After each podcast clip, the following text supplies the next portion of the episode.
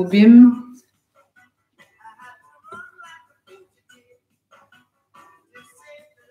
Boa tarde, boa noite. Olá. Olá.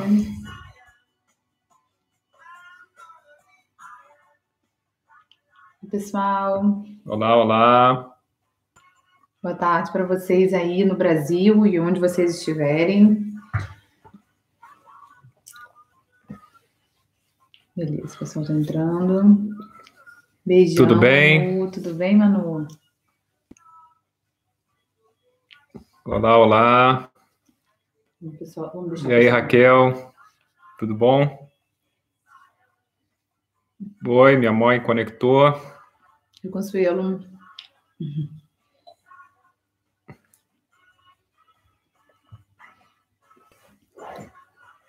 Tudo certo em casa? Oi, Dânia. Tudo bem?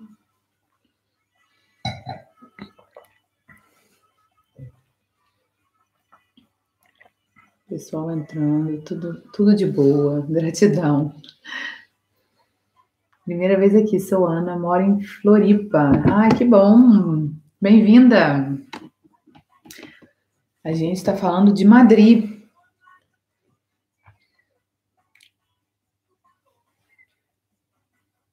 Legal, o pessoal tá, tá tudo entrando aí. Tudo bem?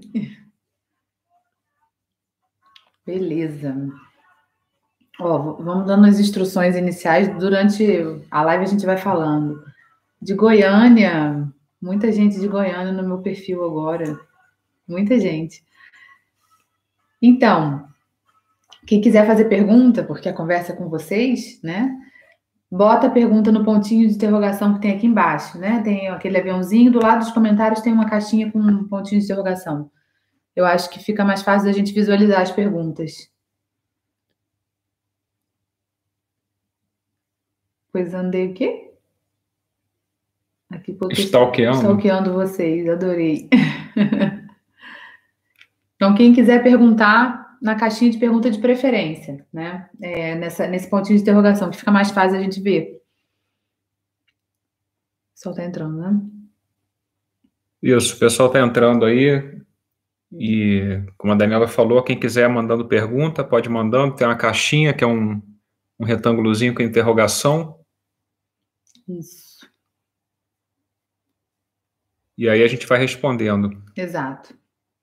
A gente recebeu algumas perguntas também durante a semana, né? Hoje eu botei caixinha de pergunta também.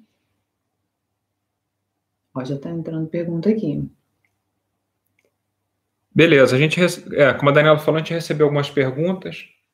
É, tem, tem, é, provavelmente a gente não vai conseguir responder todas, mas a gente vai alternando entre as perguntas que a gente recebeu, as perguntas que vocês forem mandando, a gente faz aí igual a gente fez na semana passada. Exato. Esse é, esse é o intuito. da- da Então. É, por onde a gente começa? Alguma aí? Qual é o tema da live? Pois é, o Conversa 3 é. Não é uma- tem tema, não é. tem tema fixo, é o, é o que vocês mandam pra gente, né? E que vocês Oi, perguntam na hora. Tá? Então, se quiserem perguntar, a gente aqui bate um papo sem censura, enfim, como um casal normal, né? Traz um pouco da nossa experiência também e dos temas que a gente trata nos nossos perfis. É, a ideia desse espaço é para a gente tentar sair um pouco daquele formato de live, onde parece que tudo é maravilhoso e que a gente tem todo o conhecimento e viramos os gurus do amor e mostrar que, que enfim, que a gente está na mesma jornada que vocês e mostrar a vida como ela é, ou sei lá, ou pelo menos o mais normal possível, né? Exato, exatamente. Para compartilhar o link da live no, no WhatsApp, você sabe? Eu, eu sei que pelo aviãozinho você pode mandar para outros perfis, né? Para outras pessoas no Instagram, mas eu não sei se pode mandar pelo. É, não sei, talvez copiar aí o link, não sei. Oi, Flávia, tá aí também. Beleza, não sei, vou, vou ler a pergunta que tá aqui. Vê a aí, ideia. Peraí. Não tá abrindo? Ah, tem várias já, peraí. Não, não tem um tema específico, peraí. É... Então, como estava aberto aqui, ó. Esse aqui é o. Tem essa, essa primeira aí. Essa aqui? O relacionamento de vocês já foi conturbado? Se sim, qual foi a guinada para mudar? A pergunta é o seguinte, ó, que quem está aqui. Foi no meu perfil aqui. É, a pergunta é o seguinte: o relacionamento de vocês já foi conturbado? Se sim, qual foi a guinada para a mudança? Então, é assim, se o nosso relacionamento já foi conturbado, se sim, qual foi a guinada para a mudança? Mas a pergunta não foi específica. Quantas vezes ao dia? claro, claro que sim. A gente está 18 anos juntos e é conturbado como qualquer relacionamento. É que as, isso a gente até falou muito na semana passada, né? As pessoas têm muito essa ideia de que até por a gente aparecer online e tal, juntos, a gente tem um relacionamento perfeito. Gente, relacionamento perfeito não existe. A gente não quer vender essa ideia porque nada, pelo contrário. Às vezes, antes de entrar aqui, a gente já teve alguma discussão e tal, e isso, são pontos de vista diferentes e a gente tenta alinhar. Mas conturbado tem fases, como qualquer relacionamento. Tem fases que está super conturbado, tem fases que está menos. É, eu acho que. Mas teve uma guinada, sem dúvida. Não, Melhor. então, a guinada. Foi o autoconhecimento. Isso. É, vamos lá. Vamos, acho que eu diria que é conturbado graças a Deus, porque. Os conflitos fazem Não, os, evoluir. É, os conflitos são necessários, né? Então, é, acho que, como a Daniela falou, assim, tem talvez etapas de mais conflito, também dependendo um pouco do momento que cada um está vivendo, né? Uhum. E como acaba projetando é, essas questões que cada um individualmente vive, acaba projetando no outro. Então, Exato. acho que é muito em função do momento. Talvez hoje a gente tenha a capacidade maior de, de. Aliás, quando a gente começou com esse papo, quando a gente via as brigas caíram 99%, que quando um vinha brigar, a gente falava assim, ô, amigão, isso aí é problema teu, tu vai olhar, tá projetando em mim. Ficava muito assim, mas ajudou é. muito a, a... a parar para se olhar. Exato. A se fazer responsável pelo que era nosso, de cada um, né? É óbvio que se a gente também ficar nisso, a gente acaba não, não conversando, né? Não, isso é seu, isso é seu, isso é seu, e não, não resolve também. Mas, sem dúvida, quando a gente parou para olhar para as projeções que a gente fazia um no outro e começou a se entender através dessas projeções, a coisa mudou bastante, bastante.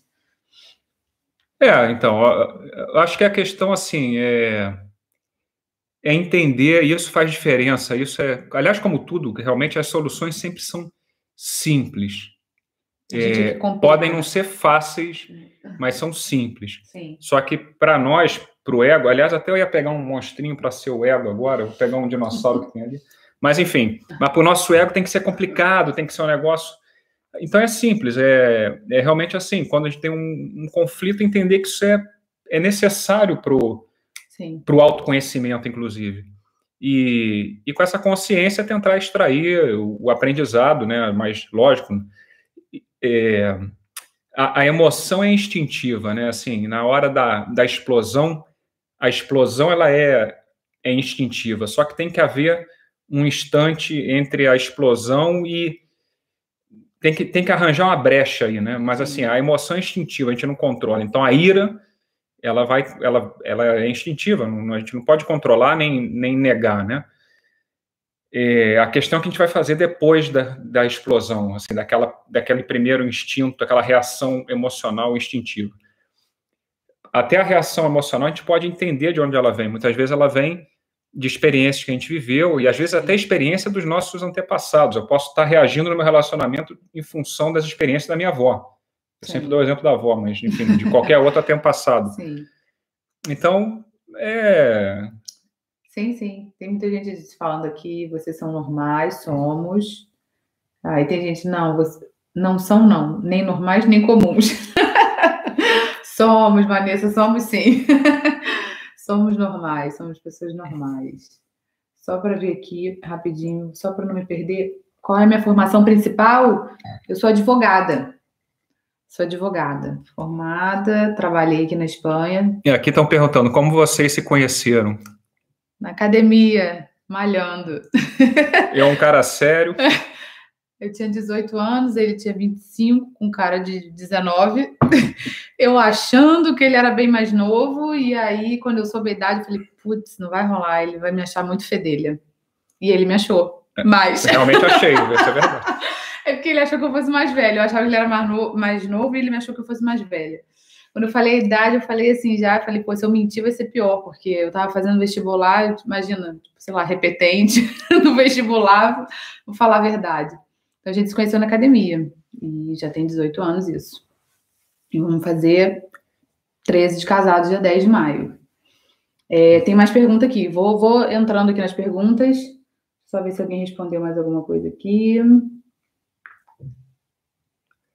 São pais de outro mundo, com certeza. De qualquer forma, vamos na nave com eles. Não somos, não. Isso eu também gosto de deixar muito claro nas lives, hein? Não somos pais de outro mundo. Somos pais que erram pra caramba, mas que buscam se. A questão da, da, da consciência, né? Quando a gente está educando os nossos filhos, principal é, é a gente não não achar que as crianças são as responsáveis pelo nosso mal-estar e que elas estão sendo inadequadas, que elas estão se comportando mal, porque a gente dificilmente olha para o nosso comportamento e fala: não, peraí, quem está se comportando mal aqui sou eu, quem não está sabendo gerenciar a questão sou eu. A questão é como eu reajo às situações que os nossos, os nossos filhos trazem, né? E muitas vezes a gente reage mal por questões nossas da infância, né? Eu falo o tempo inteiro disso no meu perfil. A criança que a gente foi ainda tem um impacto muito grande na nossa forma de maternar, de paternar. Então, a consciência que, que quando a gente começa a se conhecer mesmo, que traz é isso, é, é, é não projetar esses problemas, essas dores na, no, na, criação dos nossos filhos. Então, a gente erra, mas a gente já tem consciência de, de onde a gente erra, de como a gente erra e de onde a gente está trazendo, muitas vezes, essas, essas projeções. Não, e, e principalmente, e principalmente que a gente busca fazer, inclusive para as crianças, é é mostrar exatamente isso, né? Quer dizer, que eles também saibam que, que a gente erra e não erra por causa deles, né? Quer dizer, Exato. a gente mostra sempre assim, cara, desculpa, sei lá, eu gritei, sei lá, um exemplo. Sim, não mas... soube me gerenciar, Exato, tô irritado, não é com é, vocês. Isso. E, então, porque a criança, se a gente não, também não manifestar isso, ela vai sempre tender a achar que a né? culpa é dela, né? A culpa é esse grande, Exato. essa crença mãe mãe de todas as crenças que nos levam tanto a, a sofrer, né, e, e, a estabelecer as nossas relações com base na culpa, com os filhos de casal, Exato. com os pais, e como eu sempre digo, com Deus. Então, é, a gente tenta principalmente focar aí no jogo da culpa, né, e, e, neutralizar isso, essa esse jogo da culpa que está a cada instante pautando as nossas relações, né? Mas a questão é que muitas vezes é de uma forma como eu brinco assim, é, embrulhada com um lacinho cor-de-rosa e parece que é amor, né? Inclusive com os filhos, mas na verdade é o jogo da culpa. Aliás, a, a culpa que o jogo da culpa que os pais fazem com os filhos é um dos mais intensos que há, né? Então Sim, marca vida, o resto da vida dessa pessoa, se ela não tomar consciência de que o, os pais estavam projetando as suas dores, os seus vazios nessa pessoa. Aliás, essa semana eu até falei muito de da, do questão dos gatilhos da raiva, né? Falei nas lives. E falei, trouxe muito é, as, as situações que estavam se gerando por causa do nosso filho, do menorzinho, né? Que muitas vezes se sentia deslocado, sem um âmbito de pertencimento dele, porque os irmãos estavam fazendo dever, porque o pai estava trabalhando, eu estava trabalhando. E foi uma semana bastante desafiadora, porque ele é, toda hora pedindo várias coisas, com pedidos deslocados que não tinham nada a ver. Eu quero água, eu quero paz de amendoim, eu quero brincar, eu quero colo, eu quero que você fique grudado em mim, enfim. E aí a nossa tendência automática, e eu falo por mim, né? Ai, para de pedir, né? Que saco, não para de pedir. Já te dei tudo e você não, não sossega. Claro que eu não dei tudo. A criança que quer nesse momento é atenção, quer colo, quer conexão, e isso eu não estava dando. Né? E hoje estava assim também. Né? E chegou uma hora que eu vi que eu já estava começando com o meu automático e eu, e eu parei, peraí, né? Ninguém pede o que não precisa. Se ele está pedindo, e está pedindo dessa maneira, que ele não quer a pasta de amendoim, ele não quer o chocolate, ele quer tá comigo ou tá com o pai. E aí teve uma hora que ele falou para mim, mamãe, fica agarrado comigo. Igual ele falou na segunda-feira, ele falou, fica agarrado comigo, posso ficar agarradinho? Então enfim, se a gente continuar, às vezes somos nós que não estamos conseguindo sustentar emocionalmente essa situação, e aí a gente acaba projetando na criança dizendo que ela é que está me causando mal-estar, mas sou eu que não estou conseguindo, porque provavelmente não tenho, não tenho esse registro. Vou passar para perguntas aqui, tá? Tem mais Bota alguma aí para ler? Eu tenho perguntas aqui, que é, eu tinha aberto uma caixinha de perguntas, mas bota outra aí, depois eu respondo. Se alguém tiver alguma pergunta, quiser botar aí. Peraí. Samira, Renata, eu Carol. Já vou ver mais perguntas que estão aqui. A Aquila botou aqui um comentário, já vou ler. Frederico, Candile, e aí, Candile? Kalinde. já estou ficando tonto aqui. Peraí. Tem, essa é uma pergunta recorrente, aliás, na caixinha de perguntas tinham perguntado também. Vamos ver aqui. Como educar quando o casal não concorda com os mesmos limites da forma de educar? A gente, essa é uma pergunta recorrente, né? Nos três programas apareceu. Como educar quando o casal não concorda com os mesmos limites e forma, forma de, de educar. educar? Então, essa questão é, é polêmica, porque, sobretudo quando um membro do casal resolve mudar um pouco a rota, resolve olhar uma outra forma de educar, né? Normalmente a gente vem de um padrão mais autoritário apesar de que tem bastante, o padrão permissivo também é uma, é uma constante, principalmente de pais aí de adolescentes, eu acho que foi uma geração que foi educada mais dentro da permissividade, da adolescência de agora, né? É, a questão é que a gente sempre parte do princípio que a gente tem que mostrar para o outro que o nosso, a nossa forma de educar é certa, porque a gente agora encontrou né, a verdade do universo e, e o outro tem que mudar, tem que aceitar que aquilo está certo. E isso vai gerar muito conflito. Porque esse outro ele está partindo do princípio, na verdade, ele está agindo de acordo com, com as próprias vivências, com as experiências da infância, com as próprias feridas. Então, para ele, talvez aquilo, a parentalidade consciente, por exemplo, não faça nenhum sentido. E você está querendo enfiar a goela abaixo uma coisa que para a pessoa ela não entende, tá? É grego. Né? E da mesma maneira que você não entende, mas como assim, né? O autoritarismo, você ainda engole isso, é um absurdo. Então, não adianta a gente querer mudar o outro. A criança, o, a forma como eu vou tratar meu filho, a forma como o pai vai tratar o filho, a criança, ela sabe, ela não é boba. A gente fica sempre com medo de, ah, vai criar feridas, vai confundir. Não vai. Não vai. É óbvio é... que estão aliados é melhor. Mas... Sim, eu acho que, acho que assim, o, o, o ideal é que os dois, mais ou menos, apontem para a mesma direção, sim, né? Assim, sim, vamos sim. dizer. Esse é o ideal. Para o norte, mas um pode ser um pouquinho mais para noroeste, outro para nordeste.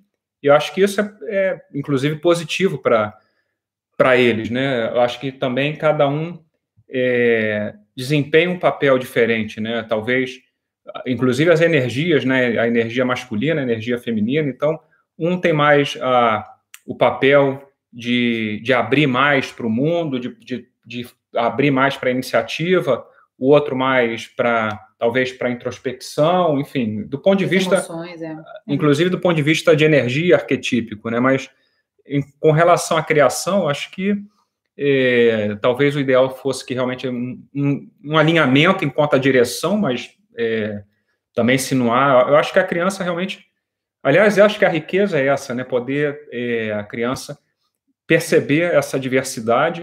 Eu acho que o principal é que haja respeito, né? Assim, Sim. É que entre os pais haja respeito, mesmo tendo Divergência. divergências na criação. Então, essa diversidade para a criança vai ser um exemplo. Aliás, a, a sabedoria é, ou a paz, a plenitude é quando se consegue integrar o, os polos, né, os, os, polos complementares. Então, é, talvez até a plenitude para a criança, ou, ou, talvez seja mais rico ainda, é, uma criação com essa riqueza. E se os pais é, se respeitam, é, acho que passa ainda essa, essa uhum. mensagem, né, de, de, a gente saber é, integrar, porque realmente a origem de todo sofrimento é quando a gente se polariza, né, quando a gente acha que a nossa forma de fazer as coisas é a certa. Certo. E, a mesmo, e mesmo do casal, né, se o casal, mesmo que esteja de acordo, mas acha que a forma de criar é a, é a certa, está programando a criança de uma maneira polarizada, e isso nunca é bom. Então, acho que quanto mais aberto, quanto mais é, ângulos diferentes, desde que haja respeito, é, acho que isso sempre vai enriquecer mais a, a criação. A questão é que isso para o nosso ego é, fere, né? Porque isso, eu sempre acho que é, a minha maneira de ver é a certa. Então, se ela faz alguma coisa diferente, claro, eu vou é ficar errada. puto. Exato. Exatamente. É, e quando a criança tem um mínimo espaço para ser ela, para se manifestar, enfim, ela própria vira. Bom, a criança é sempre um mestre para os pais, né? Mas ela, ela aprende a se colocar. E aí ela vai, ela vai saber se relacionar com cada progenitor de uma forma, mas ela vai ser. É, vai saber colocar o seu limite também, porque ela é respeitada, né? Ela é respeitada é, na sua forma de ser, ela vai aprender a, a, respeitar o outro, porque o outro vai colocar um limite. O respeito mútuo é isso, sempre falo, né? As pessoas acham que respeito mútuo é eu respeito ele, ele me respeita. Só que eu não tenho como controlar que ele vai me respeitar. Então eu respeito ele, eu me respeito. E aí eu coloco esse limite e não deixo ninguém passar dele. Isso é respeito mútuo. E a criança aprende, peraí, se eu passar daqui, é, eu não vou conseguir me relacionar com a minha mãe ou com meu pai. Mas, então, mas inclusive no casal, acho que nesse gancho que tu tá falando assim, hum se por acaso vocês aí, sei lá, o marido, a mulher, enfim, se não te respeita, isso já está mostrando alguma coisa de você. Sim, já, sim. Isso já é, já é um, um aprendizado, né? Informação. Dizer, exatamente. Então, é assim, até observar se no meu relacionamento não me respeitam, isso já está me mostrando um desrespeito meu, uma, uma quer dizer, eu sou o primeiro a não me respeitar. Exato. Se não me valorizam, eu, talvez eu seja o primeiro a não me valorizar. Se me tratam com com, sei lá, com desprezo, uhum. ou enfim, ou se me tratam como minha opinião não tem valor, então uhum. é, isso também já é uma informação, né? Exato, exato. Aí aqui tem, deixa eu só pode, fazer. Pode fazer. Vai. A Tam, Tamires, ela pergunta: vocês fazem coisas diferentes ou divertidas como casal, sair da rotina? Zelo no relacionamento para o momento a dois? É, uma vez, uma vez a cada cinco anos a gente consegue um espaço para fazer isso. É, é que a gente mora fora, né? A gente mora em Madrid e a gente não tem família aqui com a gente. Então, quando tem família, a gente consegue sair um pouquinho e tal. E a gente tenta, tenta pelo menos, de noite ter um espaço para gente. Mas é isso, com três crianças não é uma coisa muito simples. A gente tem que botar eles mais cedo na cama e tal. Mas sair não acaba não dando, porque as crianças estão com a gente sempre, né? Mas então. É... Só que não necessariamente precisa sair para ter um espaço. É, exato. Então, o céu e o inferno são estados mentais, né? Então a gente tende a. Lógico que sair é importante, eu, eu adoro. Pô, quando a gente pode sair, eu acho excelente, maravilhoso, gosto muito. Mas se eu for depender disso, ou se a gente for depender disso para encontrar um momento para estar tá bem, estamos ferrou, mortos, ferrou, exato. porque isso vai acontecer poucas vezes no, no ano. ano. exato. Então, assim, e isso vale para qualquer outra, outro aspecto, né? Assim, realmente, isso, a, o paraíso, ou estar bem, tem que arranjar esse espaço, mas esse espaço é dentro. E, e logicamente, a gente tem que buscar um espaço de encontro entre os dois, lógico, sim, né? Sim. E, mas a gente busca fazer isso. É, sei lá, no dia a dia aqui, né? Sim, não, e, é, isso, a gente, a gente, acho que foi no primeiro programa a gente foi falando da, da, de como a gente chegou nesses assuntos, né? Porque, enfim, cada um tinha a sua profissão, e isso uniu muito a gente, porque ele foi puxando o bonde, eu meio que fui, é, eu estava muito, ai, a palavra me fugiu agora, resistente a aceitar a autorresponsabilidade, essas coisas. E aí, quando eu comecei a entrar, a estudar, alguém até está perguntando: você ainda advoga? Como é que você consegue falar com tanta propriedade sobre criação consciente? Comecei a me formar e ler, estudar muito, e, e, com ele, ele estudando, eu estudando, a gente, enfim, toda hora comprando livros, comendo os livros, e aquilo foi fazendo tanto sentido para a gente que isso também é um momento de troca muito grande que a gente tem todos os dias. Né? Então, isso, de alguma maneira, aproximou mais ainda.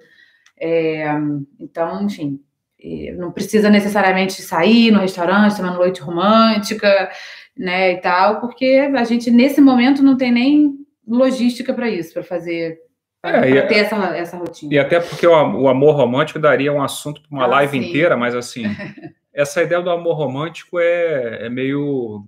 É, é, é outra armadilha, né? Então.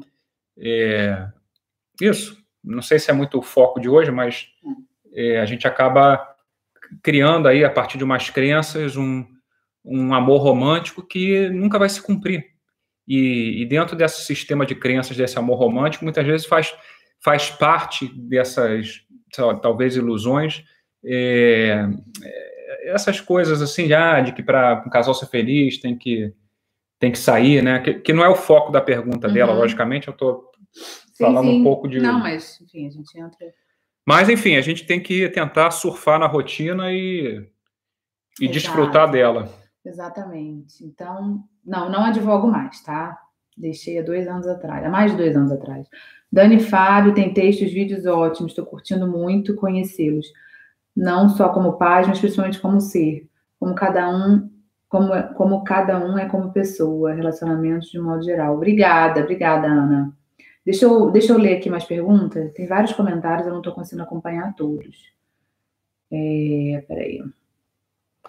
Ó, quem quiser perguntar aí, vai mandando pergunta também. Peraí, só um instantinho. Ah, que ela falou aqui, quando alguém fala que está fazendo 60 anos de casado, me dá uma coisa ruim. Penso, nossa, como conseguiu ficar casado tanto tempo? Gostaria de entender. Depende. É, depende. pode ser bom ou ruim, e também é um julgamento isso, mas enfim. Pode ser 60 anos de abuso, pode ser 60 anos tranquilo, pode ser 60 anos sem nenhuma conexão, mas mais pela crença de que casamento dura para a vida toda. Tá o Rafael aí, fala Rafa, que está acompanhando aí. Tá a Kalinde, a Kalinde aí me mandou um depoimento que não foi nem um depoimento, foi uma masterclass. Acho que vou ter que repostar essa, Kalinde. E foi aí, explicou melhor do que eu. Enfim, as coisas que eu falo. Gente, é. Legal. É, eu botei aqui uma pergunta, mas eu não sei, peraí. Descobri que vivo um relacionamento abusivo. Coisas leves, sutis, mas abusivas. Alguma dica? Dica é uma coisa complicada. A gente precisa de mais informação. Mas se você. A, a primeira pessoa que tem que se respeitar é você. Se você está se submetendo a um relacionamento abusivo, você se submete aos abusos do outro, lembre-se também que você não é vítima tá? Que isso é uma coisa muito fácil da gente cair, achar, ah, não, não, peraí, eu sou a, a pobre da situação e o outro é o meu algoz e por ele, né, eu estou vivendo essa vida infernal. E não é assim, você alimenta essa situação. Então, é, assim, o limite é você que tem que colocar. Se você mantiver esse relacionamento nesses termos, quem está fazendo o abuso é você, porque no fim das contas é, não deixa de ser uma forma de controle. Lógico que isso é inconsciente, né? É bom ressaltar muito. É, bom, quer dizer, é bom ressaltar duas coisas. Primeiro, isso se dá de forma inconsciente, porque ninguém, é, de forma consciente, decide assim: vou vou viver um relacionamento abusivo, claro. vou me colocar de. Não é assim. E, e, e, antes disso, também é importante dizer outra coisa: é o seguinte, aqui, quando a gente coloca dessa forma, a gente não está julgando ninguém, assim, ah, não é, não é culpa, não é nada disso. A gente está olhando o que a gente busca se olhar, né? A gente está comentando como a gente busca aplicar aqui para nós. Mas o fato é, se, se eu estou num relacionamento abusivo, está me mostrando, tudo sempre tem um propósito e, e sempre tem um, assim, não é uma casualidade, é uma sincronicidade, é uma ressonância, ou seja, eu tenho uma, uma informação inconsciente, que é, nós todos somos informação, somos energia, vibramos, estamos em ressonância, vou atrair pessoas e situações para a minha vida em linha ou em ressonância com isso. Exato. Com um único propósito, não é que tem lá um não é Deus, é, castigo. é, não é castigo, não, Deus não está lá em cima com uma planilha Excel olhando se a gente está errando, tá errando ou não e mandando castigo para cá, mas é com o propósito de mostrar algum aspecto nosso que a gente ainda não tem consciência. Então, um relacionamento abusivo está mostrando uma informação sobre você. Eu não sei qual, mas é importante você olhar o que isso mostra de você e aprender da situação, porque senão essa situação vai se repetir continuamente, seja nesse relacionamento ou em outro. E, e com essa nova consciência, com essa nova perspectiva, é quando você vai conseguir até tomar melhores decisões. Eu não sei qual, nem posso dizer, sugerir nada, porque nem é, tem, nem é, tem informação para isso. É.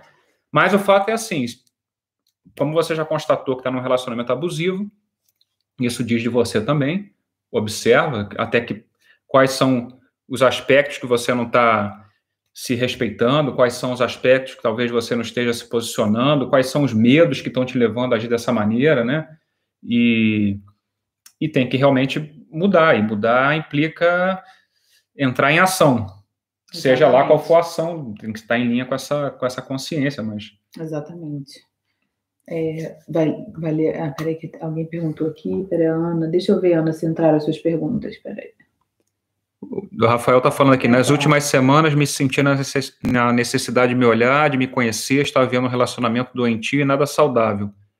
Hoje, com tudo que vocês vêm compartilhando, tenho me sentido mais leve.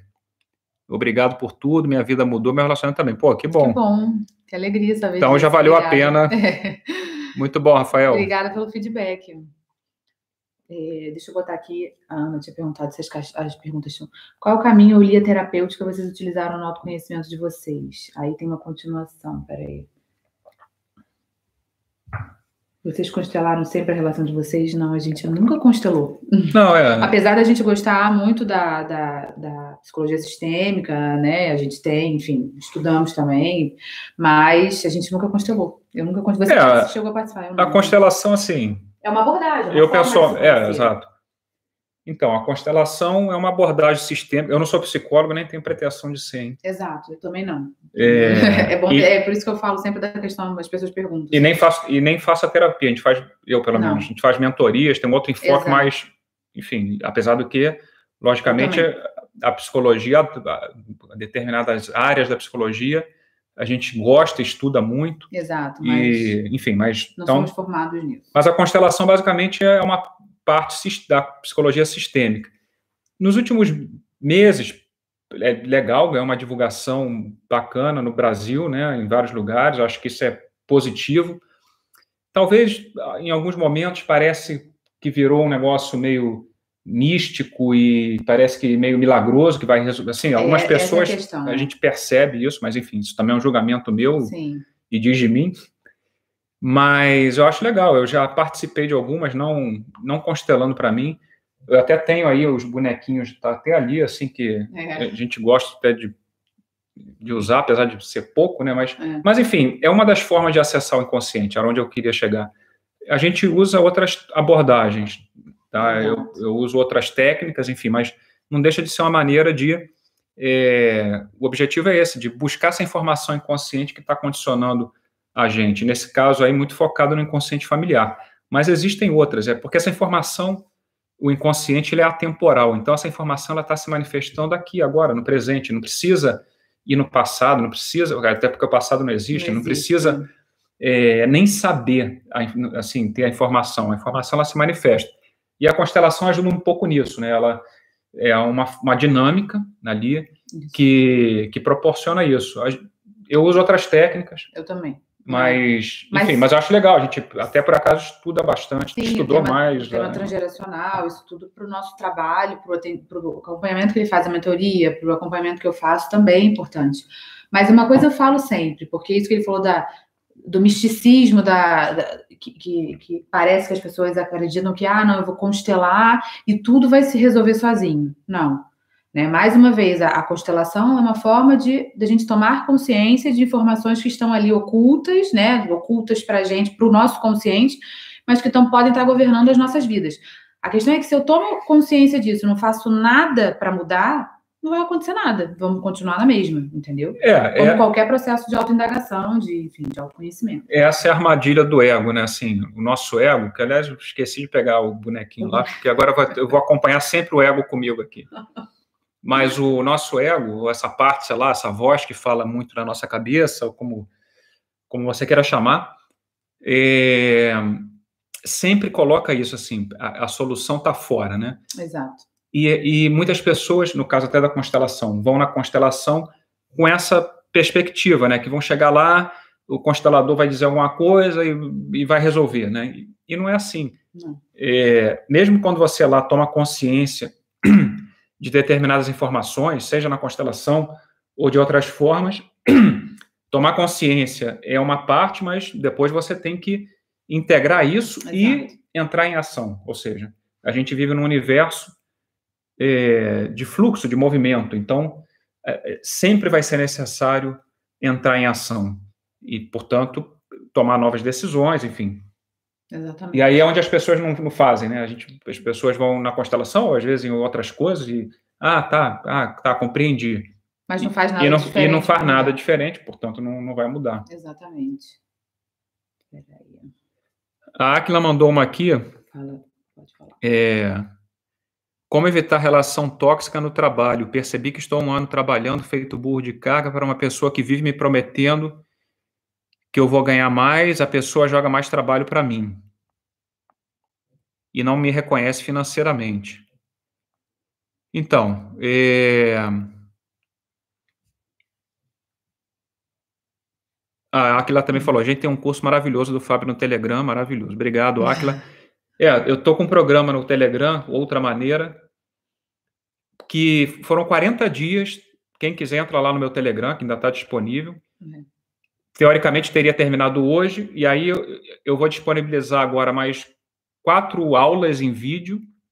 E na quinta-feira a gente está programando um encontro que eu ainda nem divulguei, estou antecipando aqui, é, um encontro ao vivo. Eu vou botar mais informa informações lá no Telegram, então entra lá. Obrigado, Aquila, por, uhum. por, pelo teu depoimento aí. Mas então, a questão do trabalho, que era a pergunta da Aquila, eu vou falar bastante superficialmente, porque é, não há informação de detalhe né, para ir a fundo. Mas esse é um, um assunto que eu trabalho muito nas mentorias, né? E as pessoas basicamente são dois grandes assuntos, sei lá, três, né? Trabalho, relação a dois e relação com os pais, mas majoritariamente é relação, trabalho e relação a dois. a dois. E a questão do trabalho, assim, a grande maioria, talvez para não radicalizar dizer todos, mas eu vou dizer a maioria, maioria, maioria. O trabalho, para resumir bastante assim, o trabalho nada mais é que uma projeção da família nuclear. Então, o trabalho é um espelho da, de uma dinâmica da família nuclear, sabe? É um, uma projeção, um reflexo. Então, o problema normalmente não é no trabalho. Quase sempre não é no trabalho. Isso, ele só se mostra lá no trabalho, como se fosse exatamente isso, um, um espelho. Mas uhum. a, a, realmente a, a, causa, a origem do conflito não é no trabalho. É uma, é uma dinâmica familiar. Até porque, do ponto de vista, o nosso inconsciente é simbólico, do ponto de vista até arquetípico, o, o trabalho tem determinados personagens que representam determinados papéis da nossa família nuclear, onde estão realmente as verdadeiras dores. Então, por exemplo, o chefe pode arquetipicamente representar esse papel do pai, por exemplo.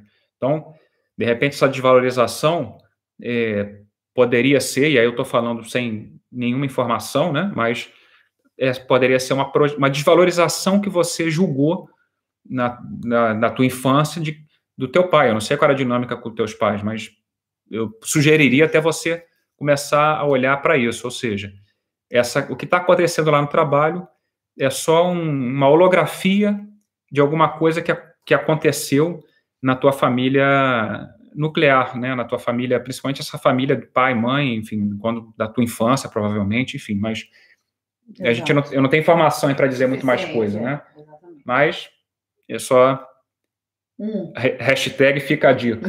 Alguém perguntou aqui qual é o Telegram. Como é que eu acho melhor entrar? Entra no meu perfil fabio.peres com z.teixeira e Tá lá na bio, mas qualquer coisa entra no meu perfil, me manda uma mensagem, um direct, um direct é. qualquer coisa assim que eu passo o link. É Pérez, tá? Porque semana passada alguém, depois que eu vi, perguntou, não entendeu o Pérez, é Pérez com Z, Pérez. P-R-E-Z. Fábio.pérez.teixeira. Primeira vez que assisto vocês, o que é constelação? constelação familiar, enfim, para explicar isso vai ser. É, a constelação familiar, um, sei lá, uma parte da psicologia sistêmica foi desenvolvida pelo Bert, Bert Hellinger, Hellinger, que faleceu tempo, agora, é. ano passado, esse ano, sei lá. Já... Acho que foi início do ano, né? Foi isso, há pouco passado, tempo. É. Então, basicamente, é uma dinâmica, se faz uma representação ali, que eu até tenho aqui. Deixa eu filmar ali para ver se consegue. Tem um, um... Aqui tá vendo um tem um, um, um tabuleiro aqui com vários bonequinhos de madeira ali. Tá. Mas, enfim, pode-se fazer. Tem constelações de N tipos, né? Com, tem com bonecos, tem com na água, tem, enfim, tem. Sim. Mas, mas com pessoas. Tem, né? Normalmente com pessoas, e, e você vai lá e, enfim, você, para o constelador, você, acho que você diz qual é o assunto que você quer tratar, e aí o constelador vai selecionar algumas pessoas, tipo voluntárias, né? E, e, e, vai, te, vai te dando, vai te acompanhando, vai falar assim, ah, esco, qual, quem escolhe em função do, da situação que você quer tratar, né? Imagina que é, é, sei lá, um exemplo. Tenho raiva da minha mãe. Então, ele vai falar assim, ó, escolhe uma pessoa para ser tua mãe, escolhe uma pessoa para ser, sei lá, teu pai, escolhe uma pessoa para ser a raiva, uhum. escolhe uma pessoa para ser você. Aí posiciona essa pessoa. Então, e o constelador ele vai lendo um pouco a, a, os movimentos ali, né? A energia, enfim, vai lendo os movimentos ali. E, e é uma forma de acessar esse inconsciente familiar ali. É curioso que as pessoas que são selecionadas para representar, elas acabam sentindo, se, né? sentindo e, e, se comportando ou, ou expressando coisas das, dessas pessoas que elas estão representando. Isso é uma prova, não, não tem nenhum misticismo, não, assim, não é? Isso é a prova que tudo está conectamos todos conectados. É, a gente vive na ilusão da separação. Essa é a causa do sofrimento maior, mas assim, a gente vive na, na ilusão da separação dos corpos. Lógico, nossos corpos estão separados. Aqui estão né? separados, mas nós somos informação. Mesmo os corpos estão em ressonância, mas, mas principalmente essa informação mental e até espiritual, que nós somos seres espirituais, isso tudo está conectado. E aí é por isso que essa, por, por isso que há essa dinâmica, Exato. porque realmente ali se conecta com esse, com esse campo, com esse inconsciente, enfim. Então, é, de uma, de uma maneira assim hiper resumida Exato. e algo caótica seria a explicação para. É, e aí nessa nessa na constelação você pode tomar consciência de, de, onde, por exemplo, no caso no exemplo que ele deu, de onde vem essa raiva. Às vezes pode ser uma questão transgeracional de outras gerações de uma pessoa, normalmente de uma pessoa, sei lá, excluída do clã familiar e aí essa, você está trazendo essa dor dessa pessoa para poder curar isso dentro do sistema. Enfim, é, é difícil resumir tão rapidamente, né? Mas é mais ou menos isso. Maravilhosa essa live, vocês são incríveis. Obrigada, obrigada, gente. Que bom, que bom que vocês estão gostando. A Dani botou aqui, gosta de hipnose? Gosto, é, é. Eu até estudei, um, enfim, de certa maneira a gente usa alguma coisa até nas mentorias, né? A, a gente essa parte mais hipnose ericksoniana.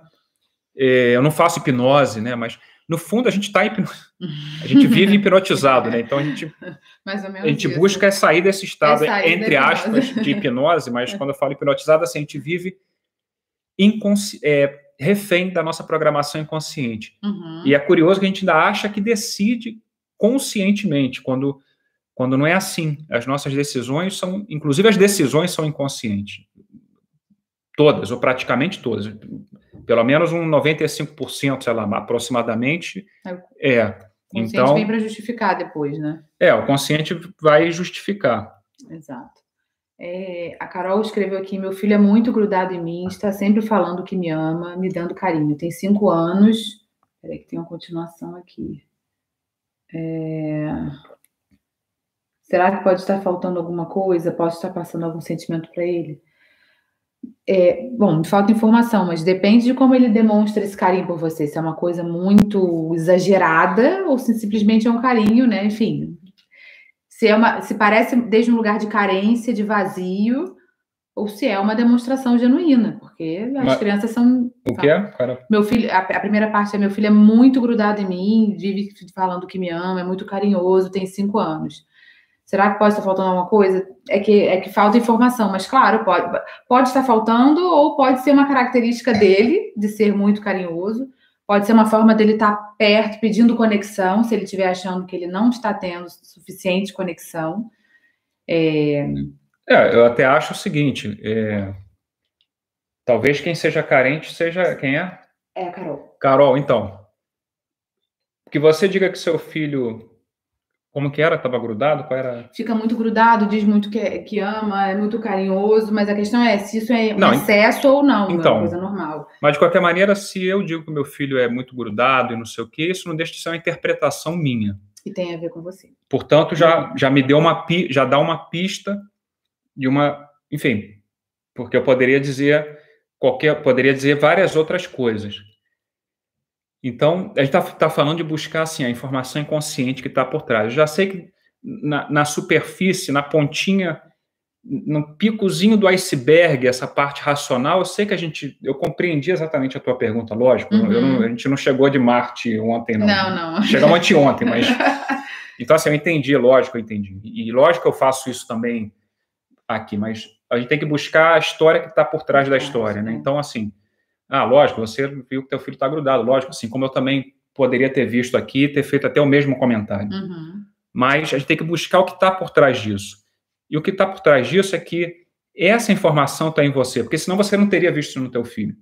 E se está em você essa informação, é, e provavelmente teu filho está aí em ressonância com você, ainda sim. mais entre mãe e filho, que há muito mais uma fusão. Sim, sim. De repente você está projetando nele as tuas próprias carências, ou seja, provavelmente pode ser que você tenha sido uma filha que julgou é, não ter recebido muito amor e agora está é, polarizando, ou seja, sabe, quer fazer diferente e acaba indo para outra polaridade e acaba Fazendo dando um excesso de carinho e as, as duas coisas são tóxicas, né? Exato. Então, não sei, mas é, é, uma, é só um exemplo, né? Mas assim, o fato é que isso mostra de você, sempre. E não adianta querer ajudar teu filho. A única maneira de ajudar teu filho é, é você se, se olhando e se ajudando. Exato. É, os filhos manifestam as nossas sombras, né?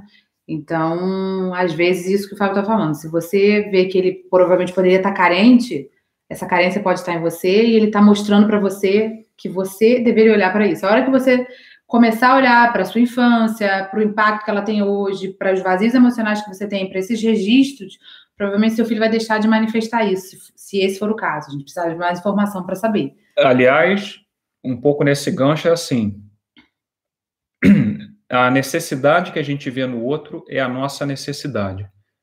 O conselho que eu dou para o outro, aliás, quando eu termino aqui esses papos, eu anoto tudo e depois eu falo assim, bom, agora eu tenho que aplicar tudo isso para mim, ou seja, o conselho que eu dou para o outro é a necessidade que está em mim. Então, a gente tem muito essa, e principalmente com os filhos, a gente sempre tende a se colocar nessa posição dessa superioridade, né? Como se, como se eu soubesse o que fosse melhor para o meu filho. Ah, eu não sei de nada, não sei nem o que é melhor para mim, como vou saber o que é melhor para o meu filho.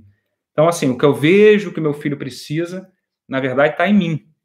Eu preciso curar em mim. Só que, no caso dos filhos, como a gente tem essa superioridade, a gente julga ter essa superioridade ou, ou essa hierarquia, essa hierarquia a gente acaba entubando isso nos nossos filhos, né? Mas na verdade a necessidade está em mim. A necessidade que eu vejo em qualquer pessoa. O tratamento que eu acho que vai é... servir para o outro é o que serve para mim, né? Minha. É basicamente exato. isso. A, a, Ana falou que passou aqui para o meu perfil porque no da Dani estava vendo só minha orelha. Menos mal que a minha orelha é a parte mais sexy que eu tenho. Então...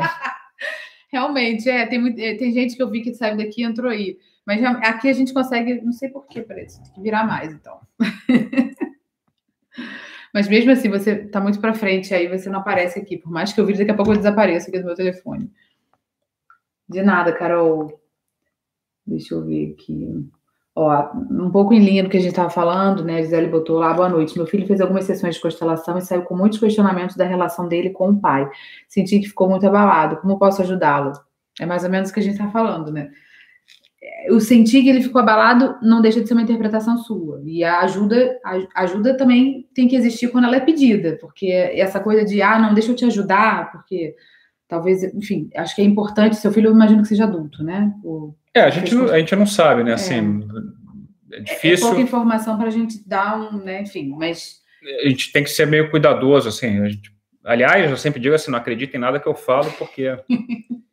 eu sempre peço, lógico, aqui eu estou brincando, mas mesmo quando eu faço mentoria, eu falo assim, não, não acredito em nada que eu digo. Simplesmente a única coisa que eu peço é tenha a mente aberta para ouvir, ouvir é. e experimenta. Exato. Mas, mas vamos lá, assim, é, não tem muita informação, então não dá para opinar muito em detalhe, né? Mas, é, ah, meu filho fez e fico, senti que ficou muito abalado, como posso ajudá-lo? Tem relação com o pai, é ela, é, é Mas ficou abalado por quê? Não... É, não disse mais nada aqui, a Gisele, peraí.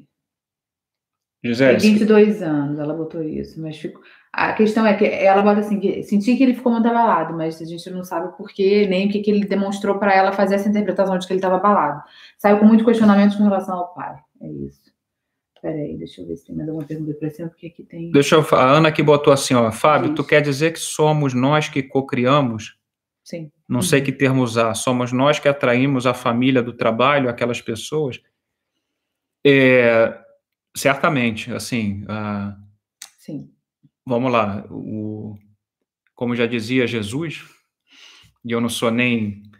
Não virei pastor, mas é, como que até o, o, fio do cabelo, até o nosso fio do cabelo tá, não é por acaso. Então, sim, a gente sempre atrai absolutamente tudo, não há, não há, não há acaso, não há ale, ale, aleatoriedade. Aleatoriedade. Aleatoriedade. aleatoriedade. Eu já falei na semana passada, que, se alguém puder me indicar um fonoaudiólogo para melhorar a dicção, eu vou é agradecer. aleatório, então, aleatoriedade. Bom, enfim, é isso aí. Então, assim, no trabalho, realmente, a gente tá... Agora, o trabalho, assim como a família, assim como o relacionamento, sempre é perfeito. Você pode não gostar do seu trabalho, e isso é, é vamos dizer assim, é normal, é razoável, quer dizer, Sim. você pode querer mudar, tal, agora mas o trabalho que você está não é por acaso. Ele é perfeito para você, para você aprender o que tem que aprender e, e, e a partir daí vai para onde você quer ir. Agora, não adianta é, sair do trabalho sem ter aprendido a lição, entre aspas, né? Porque você vai repetir, assim como o casamento. Tem gente que está de relacionamento em relacionamento sempre repetindo as mesmas histórias. Por quê? Porque sai achando que a culpa era do outro, aquele papo da culpa. Ou gente que sai do trabalho, até nesse exemplo que a Aquila falava assim, ah, meu chefe era um canalha, essa empresa não me valoriza, vai repetir em outro lugar. Exatamente. Vai repetir. Então, assim, o trabalho sempre. Por isso que a gente tem que amar o trabalho. E tem que amar a pessoa com quem a gente está. Mesmo que eu tenha decidido me separar. Mas esse amar no sentido assim, no, não no amor romântico, mas no amor assim, cara, esse trabalho me mostrou é gratidão por ter tido essa O que eu tinha que aprender de mim. Uhum. E agora que eu aprendi, tenho uma nova consciência que é o que vai me permitir ir para uma outra experiência dentro, não porque é por sorte, mas porque eu estou já vibrando em ressonância com outra, com outro tipo de informação. Exato, exatamente. Peraí, deixa eu ver se tem mais alguma coisa daqui. É... Meu filho de seis anos está mais impaciente carente após o nascimento do irmão. Sim, é normal que ele esteja, principalmente porque, é, além de ter mais episódios de raiva, posso entender que eu estou sendo negligente com ele ou apenas ciúmes. É, é, ainda assim falta informação. Aliás, eu tenho, eu tenho até uma live sobre a chegada do segundo filho no meu canal do YouTube. Mas eu acho importante aqui é, a gente entender que o universo do segundo, do primeiro filho é o que mais muda com a chegada do irmão, tá? Ele, ele fica completamente despojado do lugar dele, a mãe está muito menos presente, porque tem que dar atenção para um neném recém-nascido que precisa dela, né? Ela está exausta, porque ela está no puerpério, está com uma explosão de hormônio, e é, ela fica muito mais impaciente com o primeiro filho. E o primeiro filho, o que, que acontece? Vou falar rapidamente, né? Mas assim, é, ele percebe que o nenenzinho, quando chora, a mãe vai correndo, né? Tá com o bumbum sujo, a mãe vai correndo. É, chora, a mãe dá mamar. Chora, ela dá chupeta. Então, que, dependendo da idade dele, ele vai querer reproduzir esse tipo de comportamento e falar, pô, beleza, isso funciona inconscientemente, isso funciona para o meu irmão, eu vou fazer igual. Então ele dá uma regredida. De repente, uma criança que já não chupa chupeta, que já não usa fralda e regride para poder ter o mesmo tipo de atenção que o irmão pequenininho está tendo. E aí, o que, que ele recebe de volta? Bronca, hostilidade, né? Você é mais velho, você não tem que fazer isso. A gente cobra muitas vezes uma postura do primeiro filho, que às vezes tem dois anos, é um bebê também, que de maturidade e ele não tem maturidade ainda para entender isso. Então é, é muito difícil que é, se a criança podem ser ciúmes porque os ciúmes é, refletem a insegurança que ele está sentindo, né? Pela falta de espaço, ele vai querer competir com o irmão para ver se ele não é esquecido. E não, não vou dizer que seja negligência. Eu sei que é difícil com dois, duas crianças pequenas, é, a gente dá atenção integral para o primeiro filho. É, é, seria legal, o ideal é que tivesse alguém suprindo um pouco o seu papel, mas sempre que você tiver a oportunidade, você estar presente com ele, porque realmente é uma fase muito difícil. A gente passou por isso aqui, sem essa consciência, né? E a gente. Eu cobrava muito isso do meu filho mais velho, a gente tem três filhos. E o mais velho, quando ele virou irmão, tinha dois anos e uma semana. A, a irmã nasceu, ele tinha acabado de fazer dois anos. E depois, com a segunda, quando o terceiro nasceu, ela estava com dois anos e oito meses. Mas já foi diferente, porque ela já nasceu dividindo os pais, né? O primeiro não, ficou dois anos reinando. E foi, foi muito difícil. Eu cobrei muito dele uma postura de maturidade que ele não tinha a menor capacidade de ter. que você quer falar? Não, é ver... certo, é verdade. Mas assim, também tem outro, como tudo, né, que tem vários ângulos, tem um outro ângulo que é o seguinte. É, a gente, quando tem um primeiro filho, vamos lá, nós todos passamos por essa experiência traumática, que é essa cicatriz que a gente tem na barriga, que é o umbigo, hum. que é sair do paraíso, ser expulso do paraíso, né? Então a gente sai do, do útero materno e, e, e, chega aqui nesse mundo exterior e, e, é um, sei lá, uma, é um trauma, né? E muito mais doloroso, segundo as sabedorias todas, do que a morte. A gente tem medo da morte, mas o nascimento é muito mais impactante. Mas enfim, isso é outro papo. Mas o fato é que a criança nasce, sofre, passa por esse momento aí intenso, mas também nos primeiros anos, quando é, principalmente quando é filho único, né, a gente, é, como todos os pais, né, somos tóxicos, né? Alguns são muito tóxicos, outros menos Sim. tóxicos, mas todos somos tóxicos. Por quê? Que a gente vai programar a nosso, nosso filho com base na, nas nossas crenças. Nas nossas crenças. Então, quando está um filho só, a gente acaba programando ele dentro desse jogo todo que a gente está falando. Jogo da culpa, jogo, sei lá, tudo isso. Aí quando vem o outro, eu acho que só alimenta mais. Eu estou só querendo colocar um outro ângulo também, né? Uhum. Eu não estou desdizendo o que a Daniela falou, estou só colocando outro aspecto que é assim. Então a gente, no primeiro filho, a gente programa, é, polariza demais, né? Ou por um excesso de atenção ou, ou às vezes por, um, por uma falta de atenção, uma escassez, né? mas o fato é que a gente polariza, e aí de repente ele se vê, é, talvez até na outra polaridade, ou seja, ele passa um período com 8, com 80 e de repente passa para 8, né? Exato, exatamente. Então essa é uma fase de super acolhimento. E a, aí a criança sofre, mas quem sofre mais, é, até no fim das contas, mais, ou quem sofre tanto é a mãe. Por quê? Novamente, a culpa, a culpa né? Então, é. e aí como está em fusão com a criança, a criança entra nesse jogo da culpa. Então, é um ciclo, um Sim. círculo vicioso, né? Sim, exatamente. E às vezes ela está em fusão com as duas crianças por causa da idade, né? É, então, é, é, importantíssimo nesse momento não julgar, não criticar e acolher muito a criança, o, irmão, o filho mais velho. Acolher, validar o que ele está sentindo. E, e, mesmo que regrida, tenta entender isso como uma forma de chamar a tua atenção, de buscar conexão e vínculo com você, tá? Tem, tem aqui só um rapidinho, que a, acho que é a Marina, né? Uhum. Que ela falou assim: e caso de crianças especiais, minha filha tem TGD e exige muita atenção o tempo todo, é característica do transtorno, mas encontra essa necessidade em mim também. Não, assim, nem sempre. Vamos lá, a gente está em ressonância, aquela, tudo que a gente falou aqui. É, nós, assim, nós pertencemos a um clã familiar, né? Então, muitas vezes isso também pode estar relacionado com uma com uma informação transgeracional, né? Assim, é um uhum. assunto amplo e também não, e não tem nem informação para a gente dizer aqui. Aliás, a gente, muitos assuntos a gente trata, lógico, um bate-papo, com alguma superficialidade. O que é profundo é o respeito que a gente tem por qualquer assunto de vocês, né? Logicamente. Mas, assim, é, não, não tem muita informação para afirmar. Rapidinho. É, desculpa de. É que agora começou aquele reloginho do Instagram que me deixa nervosa, que vai cair daqui a pouco a live. É, aqui também vai cair. A gente vai. No YouTube continua. E no Instagram a gente vai entrar um pouquinho mais, tá? É que tem uma pergunta aqui que eu queria responder, mas é, a gente desconecta e entra de novo. Então entrem com a gente também, que a gente vai continuar mais um pouquinho. O YouTube continua porque ele não, não tem esse limite de uma hora. Ah, Aquila, já vou responder você sobre a questão do desmame, tá? Ela falou: tem um filho de três anos e ele ainda mama. Como faço para desmamar ele, sendo que ele não quer parar de mamar? Quem tem que decidir isso é você, tá? A hora que você tiver decidido aqui e aqui, você consegue fazer esse desmame. Não é a criança que tem que determinar esse desmame, não. É a mãe. Porque é, chega, no, chega uma hora que chega um limite nosso. Então, tem uma pergunta aqui que é relacionada: por quanto tempo a mãe fica em fusão com o filho? Há mais ou menos até uns três anos. É, porque assim, até os três anos a criança está muito com o inconsciente, não tem essa parte do eu, esse do ego desenvolvida. É. Por isso que o reino dos céus é das crianças, porque ela tem essa mente inocente, essa mente inconsciente, que nós também temos, que não julga, o inconsciente não julga. Então, mais ou menos por aí. Depois, a partir daí, ela vai desenvolvendo esse senso de do eu, né, de individualidade, é quando é expulsa do paraíso, né?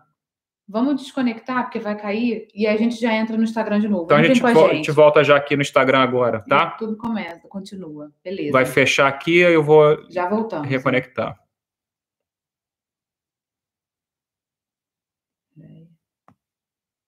Pessoal do YouTube, só um instantinho. Estamos reconectando. Peraí que o meu está compartilhando ainda, só um instante. Beleza. Vou entrar de novo. Vamos ver se vai. Hum, estamos, Estamos de, de volta. volta. Foi rápido. Vamos deixar o pessoal entrar de novo. Vamos lá.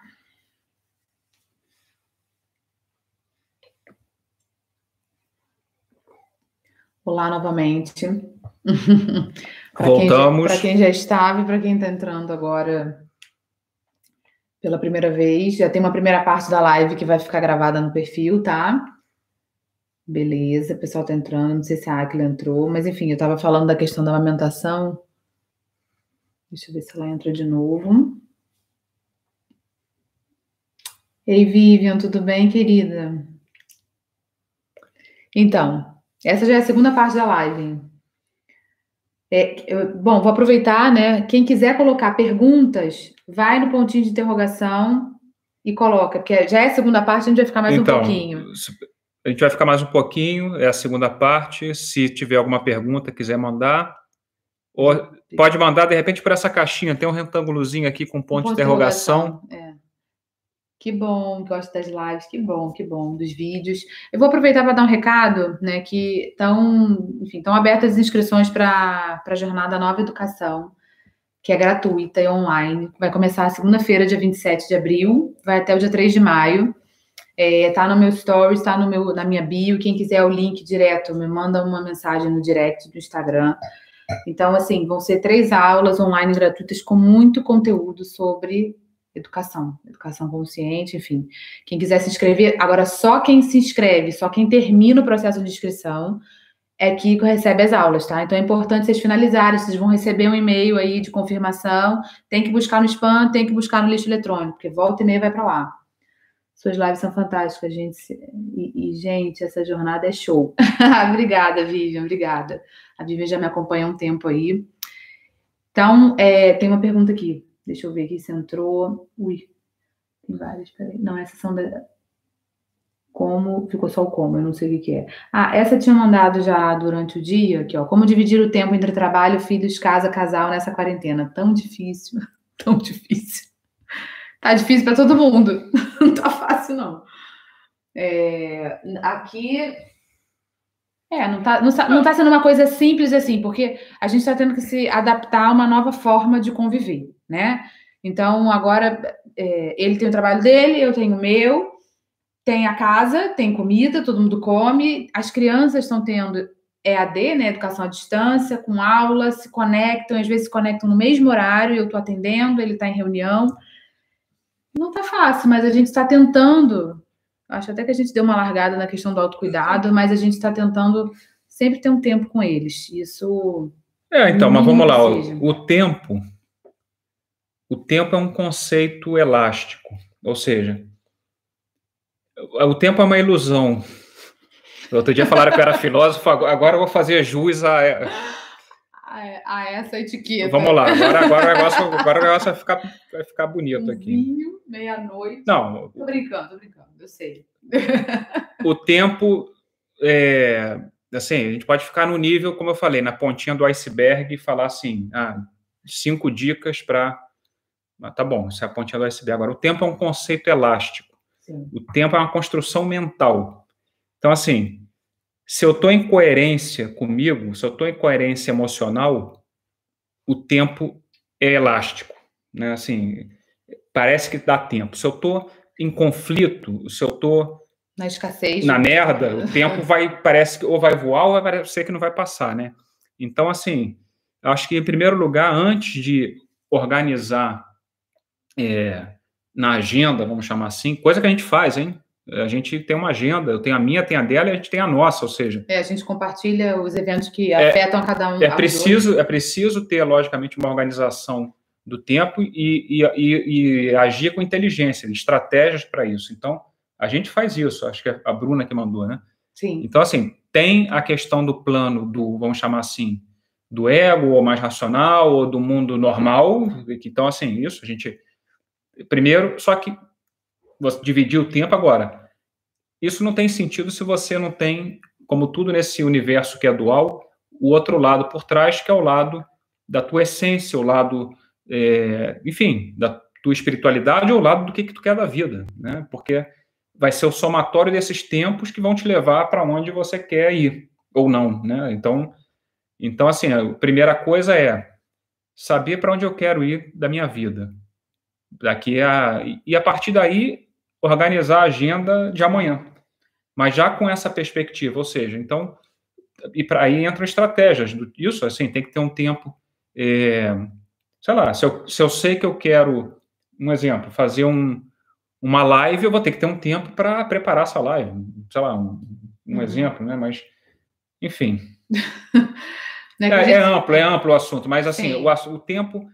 É, a gente está sempre refém do tempo. Sim. Está sempre refém do tempo, porque a gente está sempre projetando fora, mais uma, é mais uma das coisas que a gente projeta fora. O tempo é uma ilusão. Então, assim, é, isso, e da mesma maneira o corpo, a, a saúde. Lógico que a gente tem que cuidar da saúde, mas tudo sempre primeiro nasce na mente. Tudo sempre, inclusive as doenças. Sim. E o tempo também, o tempo é elástico. Então, é ver essa coerência, mas o tempo realmente dá esse, essa sensação de falta de tempo, de escasso, é. de escasso quando a gente está em conflito. Exato. Peraí que. Como conectar com o meu consciente? Peraí, deixa eu ver aqui. A Karine está falando, faz uma hora de, mais uma hora de live, aproveite o tempo que o Instagram permite. Ela falou, o papo com vocês é tão gostoso que daria para ficar horas aqui ouvindo. Ah, que bom. A gente também, se a gente deixar, a gente vai embora. A questão é que aqui tá, já, já é meia-noite, mais de meia-noite. Então, é, enfim. E amanhã as crianças acordam cedo. É, essa é a questão, é que os nossos filhos, eles podem dormir tarde ou cedo, eles vão acordar a mesma hora, sete e pouco, o primeiro já acordou. E aí acorda todo mundo, né? E a gente não consegue descansar. Como me conectar com o meu inconsciente? Então, uma das formas, há várias, né? Mas, assim, acho que o maior veículo, ou maior, um dos veículos muito importantes para a gente se conectar com o inconsciente é através das emoções, porque as emoções são instintivas. Exato. São inconscientes. Então, é, aliás, parte muito da mentoria que eu faço busca muito essa conexão com as sensações físicas uhum. e isso como veículo que vai te levar aí a, a, a esse, ao inconsciente, né? Essa informação. Agora, o inconsciente, de certa maneira, ele está se manifestando a cada instante.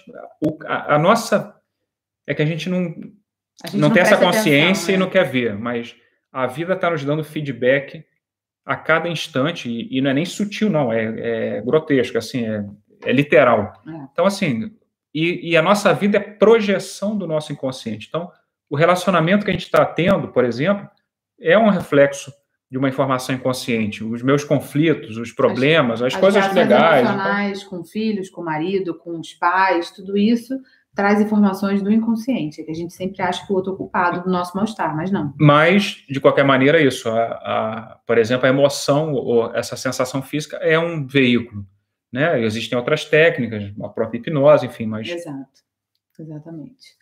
É, só para voltar ao assunto antes que antes da gente desconectar a primeira parte, eu queria saber também sobre a amamentação. Eu achei muito interessante a pergunta. É, assim, eu vou falar, eu vou falar da minha experiência, tá? Eu não sou consultora de amamentação nem nada disso. Mas eu me lembro, é, aliás, a gente teve a experiência com cada filho de, de desmame foi diferente. Com o primeiro filho, eu desmamei porque eu estava grávida da segunda, e na época me vira, viraram para mim e falaram: ah, você tem que desmamar, senão você pode abortar a sua filha. E eu fiquei desesperada, conversei com ele, falei: não, vamos tirar hoje. A gente desmamou de um dia para o outro, foi uma coisa terrível. Ou seja, o nosso primeiro filho foi desmamado na violência total. Hoje em dia eu sei que isso não é verdade, né? Que, enfim, que pode abortar. É claro que tem contração no útero por causa da amamentação, liberação de ocitocina, tudo isso, mas não é verdade que pode abortar. Então botaram medo, funcionou e eu desmamei. É, com a segunda filha, toda hora eu queria desmamar porque eu estava cansada, né? Realmente o limite, quem chegou no limite fui eu. porque, enfim, a criança começava a acordar várias vezes durante a noite. Eu não, eu não estava mais aguentando. Ela já tinha um ano e nove meses, um ano e oito. Falei, eu não aguento mais. Só que enquanto eu não decidi aqui e aqui, porque estava muito no mental, só que no coração eu estava sendo culpada. Não consegui. Até o dia que eu resolvi, falei, não, eu não aguento mais. E tá sendo ruim para mim, tá sendo ruim para ela, porque toda vez que ela me, me demanda, eu acabo sendo agressiva, porque eu tô irritada de sono. E aí eu resolvi falar, é, eu, eu, eu, fiquei uma semana falando para igual mantra. Sexta-feira, não tinha noção de sexta-feira, mas sexta-feira acabou mamar. A mamãe agora já não vai dar mamar, você já tá maior e tal, beleza. E fiquei, era, eram várias vezes por dia, né? Ó, de manhã já não tem mamar, só de noite na hora de dormir. Incrivelmente, quando chegou sexta-feira, ela tava com um ano e oito meses, eu virei para ela e falei, Sofia, hoje é sexta-feira. E hoje já não tem mais mamar. E ela nunca mais me pediu mamar. Nunca mais. Eu fiquei impressionada. Eu falei, gente, isso funciona. Né? E aí, com, com um terceiro, que mamou até dois anos e dois meses, que demorou mais, né? Tava aquela culpa, aquela coisa, ai, terceiro filho, será, né? É, é o último filho nosso, será que eu vou dar mais mamar? E a gente acabou deixando mais tempo, teve mudança de casa, várias mudanças. E chegou uma hora que eu estava cansada também. E ele, ele insistia um pouco mais, ele me pedia, ele agarrava a minha camisa, mas eu estava muito firme. Eu tinha decidido aqui e aqui. E a hora que eu decidi aqui e aqui, eu não voltei atrás. Com muito carinho, com muito acolhimento, explicando para ele que eu entendia que ele, que ele queria, que estar no mamar era muito bom, mas que a mamãe agora estava cansada e que, enfim, já era hora de parar. Eu, eu, eu tinha decidido que ia parar.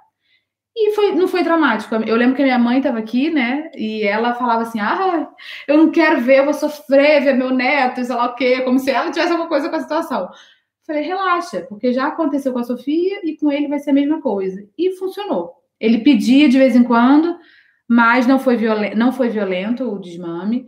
Funcionou maravilhosamente bem e de vez em quando ele quer tocar ainda, ele já tem quase quatro anos. Mas é, eu acho que é mais por uma busca de contato, tá? É, falei para meu filho que ele só vai mamar à noite. Daí ele pergunta à tarde se é de noite. Claro, eles não têm noção de tempo. Só você fala, não, filho, ainda está de tarde. Não é de noite. De noite a mamãe te dá mamar. Tem que ser com amorosidade, porque senão eles se, se, podem sentir que eles estão sendo rejeitados. Porque a gente está cansado, porque a gente está irritado. Enfim, mas não, às vezes a gente não consegue sustentar mais tempo a amamentação por causa do. Normalmente é por causa do cansaço. E muitas pessoas não conseguem sustentar a amamentação pela história de vida delas, né? Pela infância que tiveram, de repente por não terem sido amamentadas, ou porque cada vez que eram amamentadas a mãe estava muito irritada. Então, isso tudo está guardado, está no inconsciente, está na sombra, e o filho traz essa informação à tona quando você vê as suas reações emocionais, tá? É, indico um livro para começar a estudar sobre feridas emocionais, em português. É, Lise Bourbeau, é, As Cinco Feridas Emocionais. Eu acho que esse é o nome no Brasil. O meu aqui está em espanhol. Da Lise Bourbeau. Vale a pena. Muito bom. Mais alguma pergunta? Alguém aí quer mandar mais uma aqui, pergunta? Aqui tá, tá, subindo. Dani, meu filho tem quatro anos, percebo que ele é muito estressado, nervoso. Não sei como mudar isso, já tentei muita coisa. É, essa interpretação de que o filho é muito estressado nervoso, a gente acha que. Vamos deixar essa por último, né? Porque já. Mas é, a gente sempre acha que é a criança a questão. Quatro anos é uma criança bastante pequena e ela está absorvendo todo o campo emocional da casa. Então a gente tem que olhar o que está acontecendo dentro de casa para o seu filho estar tá estressado e nervoso. Porque uma criança de quatro anos, em princípio, não teria por que estar tá estressada e nervosa. É, ela pode estar tá manifestando mais, provavelmente esse ambiente emocional Exato. e, eventualmente, uma informação transgeracional, ou seja, pode até ser isso, mas muito provavelmente é esse ambiente emocional. Da casa. Que ela está refletindo, exatamente. A criança está refletindo, então acho que é importante olhar o estado emocional, o ambiente emocional da casa e o estado emocional dos pais, principalmente. Dos pais. Né? Então, a criança está é, só espelhando um, uma informação aí. Do, exato, exato. É, provavelmente é, dos pais. Eu acho que na semana passada a gente até chegou a comentar sobre esse assunto, né, de é, da, da, agressividade da criança, é, e a gente acha que a questão é com a criança. E muitos pais até falam: ah, não, mas poxa, eu e meu marido a gente não briga, a gente não briga na frente da criança. não basta não brigar na frente. Se existem questões que estão sendo jogadas para a sombra, por mais que vocês queiram manter a cordura na frente da criança, mas existe uma raiva reprimida, existe muita irritação, existe julgamento e crítica, mas isso está guardado, vocês não estão manifestando, isso está no campo emocional e a criança está absorvendo isso. Então ela vai manifestar da forma que ela pode. E às vezes na forma que ela, a forma que ela pode, que ela encontra para tirar aquele mal-estar de dentro dela, é ficando nervosa, é quebrando coisa, é batendo nos pais, é mordendo. Enfim, ela se torna agressiva, mas porque ela está absorvendo aquele mal-estar, ela não sabe de onde vem. Tá? Então é, é importante a gente se fazer responsável aí pelo que é nosso também. E entender que muitas vezes o meu filho está manifestando uma sombra que eu não estou querendo olhar. É, a, a, aqui mesmo a gente já passou por várias etapas, né? E, Sim. E, e mesmo antes a gente isso achava que era criança e ficava irritado com ele. irritado e preocupado e sempre com aquela postura que a gente falou antes, assim, do pai porque é uma, são uma série de crenças que a gente tem, né? Sempre aquela história de que o pai sabe o que é melhor para o filho, que a mãe pelo filho faz tudo e que um filho não sei o quê. Esse montão de crenças que só nos mantém cada vez mais reféns de tudo isso, né? E a gente, então, nessa também, dentro desse sistema de crenças, a gente sempre preocupado, o que, que eu vou fazer com meu filho, né? Uhum. Passamos aqui algumas fases sim, assim. Sim. E nunca surtiu efeito. Até que quando a gente começou a mudar o chip, né, ver as coisas de outra maneira, em algum momento falou assim, porra, quem tem que mudar é a gente. Calma aí. E aí, eu vou falar entre aspas milagrosamente, mas aí eles mudaram e, a, e além disso é o seguinte, a mudança é instantânea. É. Porque isso, a mudança sempre é instantânea. Então, a, a experiência até nossa foi realmente assim. A gente ficou, mas a gente ficou com uns com os três, ou principalmente com o Léo e Sofia, os mais velhos, os dois. Sim. A gente ainda não tinha muito essa consciência. Achar, ah, não sei quem tá, tá nervoso, não sei o quê. E ficava. Será que ele tem um problema? É, e cada vez que... indo mais. Exato. Assim, a solução sempre é desfazer, mais do que fazer. Então, a gente, no caso, ia fazer. Cada vez que a gente fazia, só dava mais nó cego no assunto. Uhum. Só cada vez. E quando a gente percebeu que realmente, assim, cara, não, calma aí, ele só está refletindo, e aí a gente olhou para a gente, e a gente atuou em cada um de nós, Sim. ou seja, desfez essas crenças, imediatamente eles mudaram. E muitas vezes a gente conversava também, né? Tinha esse diálogo de explicar que, ah, não, eu, mamãe tá, tá, tá irritada e tal, por uma questão tal. Ou seja, eu, eu, eu desconecto a criança daquele mal-estar. Ela, eu boto, mostro para ela que ela não tem nada a ver com aquilo. É, eu acho que, eu não sei se a gente deu esse exemplo em alguma das lives, mas é como se ele chegasse em casa super irritado, super irritado. E a primeira coisa que eu vou fazer é: que será que eu fiz? Será que eu escrevi alguma coisa? A gente tem essa mania de puxar pra gente a responsabilidade do mal-estar do outro, né? Que a gente não tem, não é responsável. Mas a gente faz isso e a criança faz igual. Então, se ele vira para mim e fala, pô, eu tô puto com o negócio do trabalho, tá? Não tem nada a ver com você, mas eu preciso ficar sozinho. Eu só vou fazer assim, tá, beleza, não é comigo. Isso é coisa dele. E se a gente faz isso com a criança, a mesma coisa. Aliás, inclusive com crianças recém-nascidas, tá? Que às vezes estão manifestando sombras super inconscientes da mãe, não param de chorar, né? A mãe tá achando que a criança tem um problema, mas ela nunca não tá olhando para o choro que essa criança pode estar chorando, o seu choro dela reprimido na infância.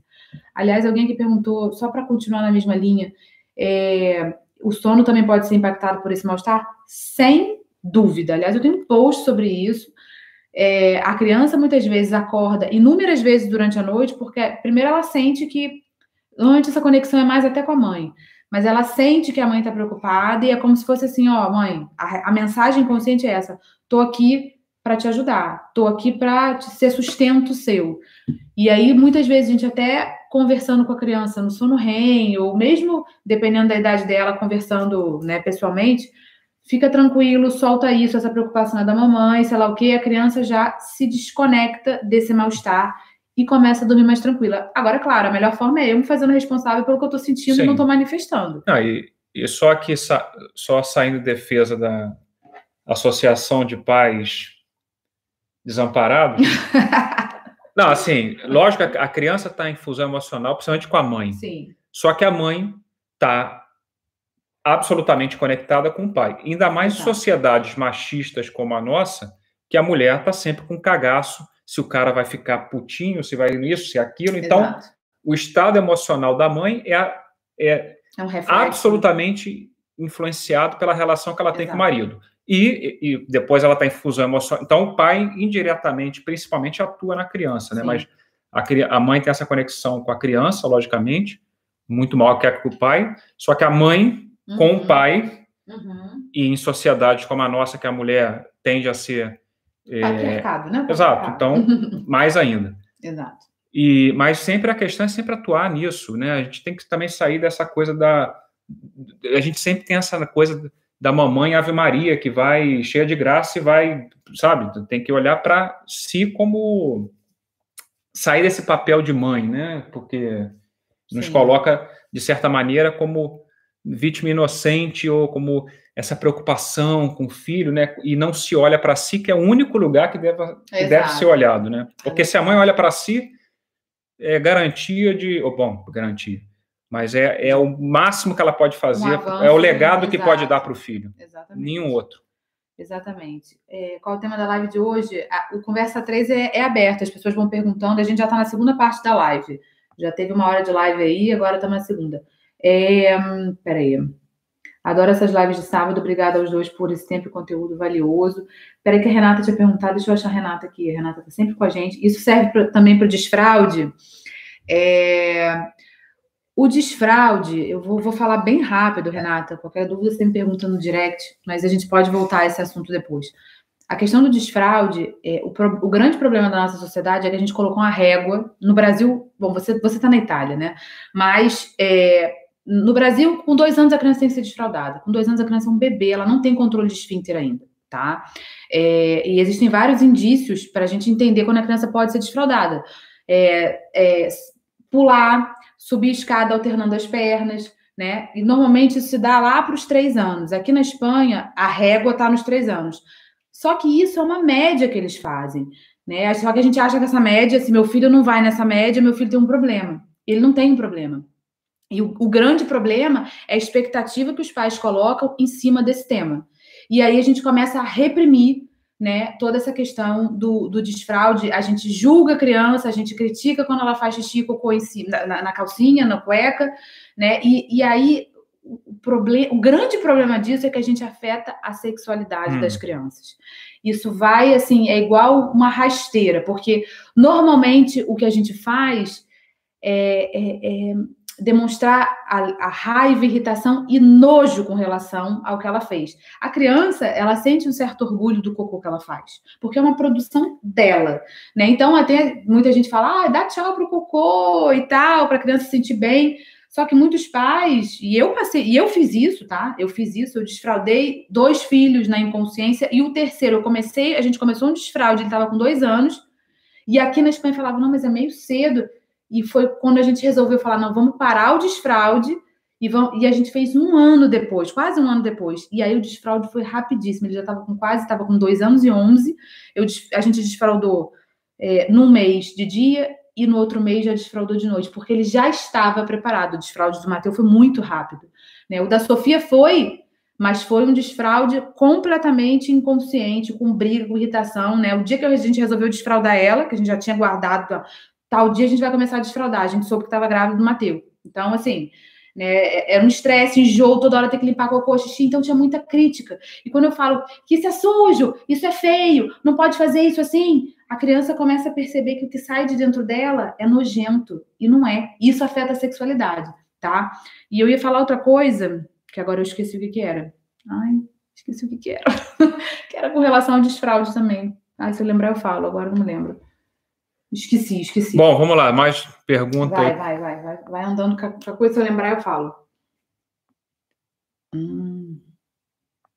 Aqui está falando, muito importante isso que vocês estão falando. A Simone falou. A Dan Hicks. É a Dani, é Dani. A Dani. É Dani. Obrigado, Fábio, por esse último comentário seu. Qual? Qual, Dani? A Ana falou perfeito, que falaram sobre a mãe, desmitificando que a mãe tem que ser perfeita. É, sim, é, claro. Sim, sim, sim. Aliás, outra coisa que eu até comentar ali, né? E não adianta ah, essa coisa assim dos pais, só voltando um pouquinho, uhum. bem um parênteses bem rápido. Ah, eu não brigo na frente dos meus filhos. É... Ah, não resolve nada. Tá, o ambiente emocional Claro, se a criança. Quântico. É, a criança capta isso. Lógico que se ela ainda, além de captar, ainda vê com os sentidos visual, né? Aquelas cenas de briga, mais ainda, né? Mas. Exato. Eu lembrei que ia falar uma experiência nossa. Pode perguntar qualquer coisa. Hoje aqui não tem tema nenhum, né? É, Essa conversa, sempre, é então pode perguntar o que quiser. Se a gente puder responder, a gente responde. Deixa eu falar, só terminar a questão do desfraude. A, a experiência que a gente teve com o nosso primeiro filho, porque assim, essa janela do desfraude, tem criança que com 6, 7 anos não está preparada ainda para desfraudar de noite. Ela não tem esse controle. E, e com o nosso primeiro filho aconteceu isso. Né? O Léo, até o seis, como, como, ele desfraudou cedo, com dois anos e meio que ele desfraudou de dia, porque a, a, né, realmente a indicação da escola foi: ah, como a irmã nasceu agora, vamos atrasar um pouco o desfraude. E foi for, meio forçado, porque eu percebi que ele, com dois anos e meio, não estava muito preparado para isso. Mas é aquela coisa: a psicóloga da escola fala, a diretora da escola fala, a professora fala, a gente absorve aquilo como se fosse uma regra, um dogma, não dá para contestar, porque senão meu filho vai ser o atrasado da turma, meu filho é o pior por causa disso, e a gente desrespeita né, é, é, é, esse, essa evolução, essa maturidade da criança. E aí ele desfraudou com dois anos e meio de dia, mas ele só conseguiu desfraudar à noite aos seis anos. Não sei se você lembra, mas era todos os dias xixi na cama. Cocô não, cocô parou rápido. Mas o xixi era todos os dias. E tinha aquela pressão. Até porque ele, aos quase seis, quase seis anos, a irmã já tinha desfraudado de manhã e de noite. A irmã que era dois anos mais nova.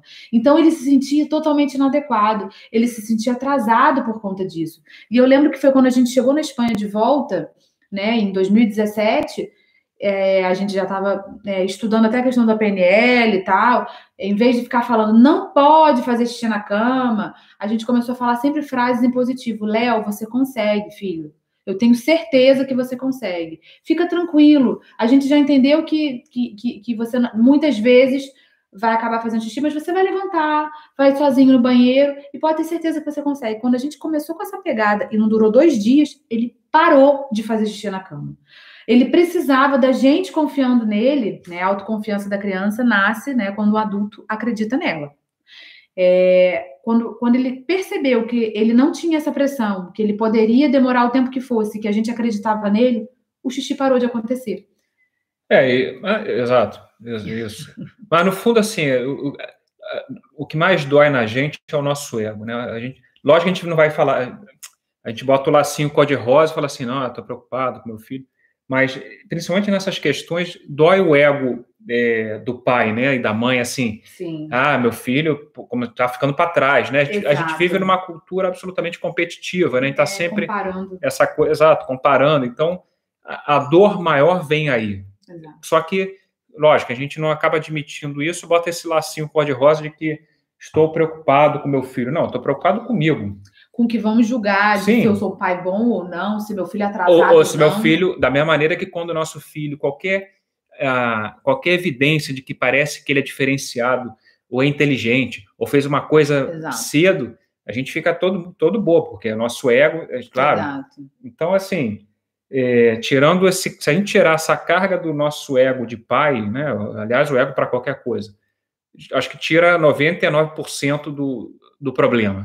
Sim, o ego e, e se realmente conseguir se desconectar dessa pressão social, porque Sim, na família mas... é, um, é, é, isso, né? Quando é que vai desfraldar? Quando é que essa criança vai desmamar? Quando é que vai tirar a chupeta? Então tá todo mundo pressionando para o seu filho ser adulto o mais rápido possível. E não, a criança tem fases, é, e essa fase oral, né, que a gente às vezes acha, ah, vamos entrar na questão da chupeta porque faz mal para os dentes. Tudo bem, é outra história. Mas a gente às vezes faz uma, um, um, um desmame da chupeta forçado, porque a gente está com medo de ser julgado um mau pai, porque os outros vão falar que a gente deixa muito e sei lá o quê. Então, isso é o que atrapalha tudo. A criança tem os ritmos dela. E não é porque uma criança andou com nove meses e a outra com um ano e meio que uma é mais adiantada que a outra e a outra é mais atrasada. Não tem nada a ver. É que a gente está o tempo inteiro se comparando. É uma janela grande e eles fazem uma média. E a gente fica achando que a gente tem que estar nessa média. E isso é muito violento, muito, muito violento com a criança. Porque a gente não respeita os ritmos dela, naturais, tá? É, por isso que eu estava dizendo que somos todos tóxicos, né? Uhum. Alguns bastante mais, mas. Tinha uma pergunta aqui, só para. Sim. É, da Mary Ellen. Hum. Três crianças, um, três, seis anos, entraram na, na onda do conhecimento do corpo, falam Lulu e Perereco o dia inteiro Uhum. e tem curiosidade de ficar olhando para o de cada um. Será que é normal isso? É normal, claro. É curiosidade. O ideal é até que você fale os nomes. Você quer falar? Meu Deus? Não. É, é ideal que você fale os nomes verdadeiros, né? É, é vagina, pênis, apesar de ser uma coisa que a gente acha muito formal, mas é o ideal até para a criança conhecer o corpo. Você pode usar carinhosamente, mas é normal. É que a gente vem com todo esse pensamento, esse preconceito, esse medo. Ai, meu Deus, meus filhos estão se tocando, vai ter uma relação incestuosa. Não tem nada a ver uma coisa com a outra. É uma curiosidade super natural dessa idade, né? Inclusive, tem há educadores que contam, já me contaram, assim, que já encontraram, inclusive, um amiguinho com um dedo enfiado na, no bumbum do outro, porque a criança não sabe, ela está querendo se, conhecer.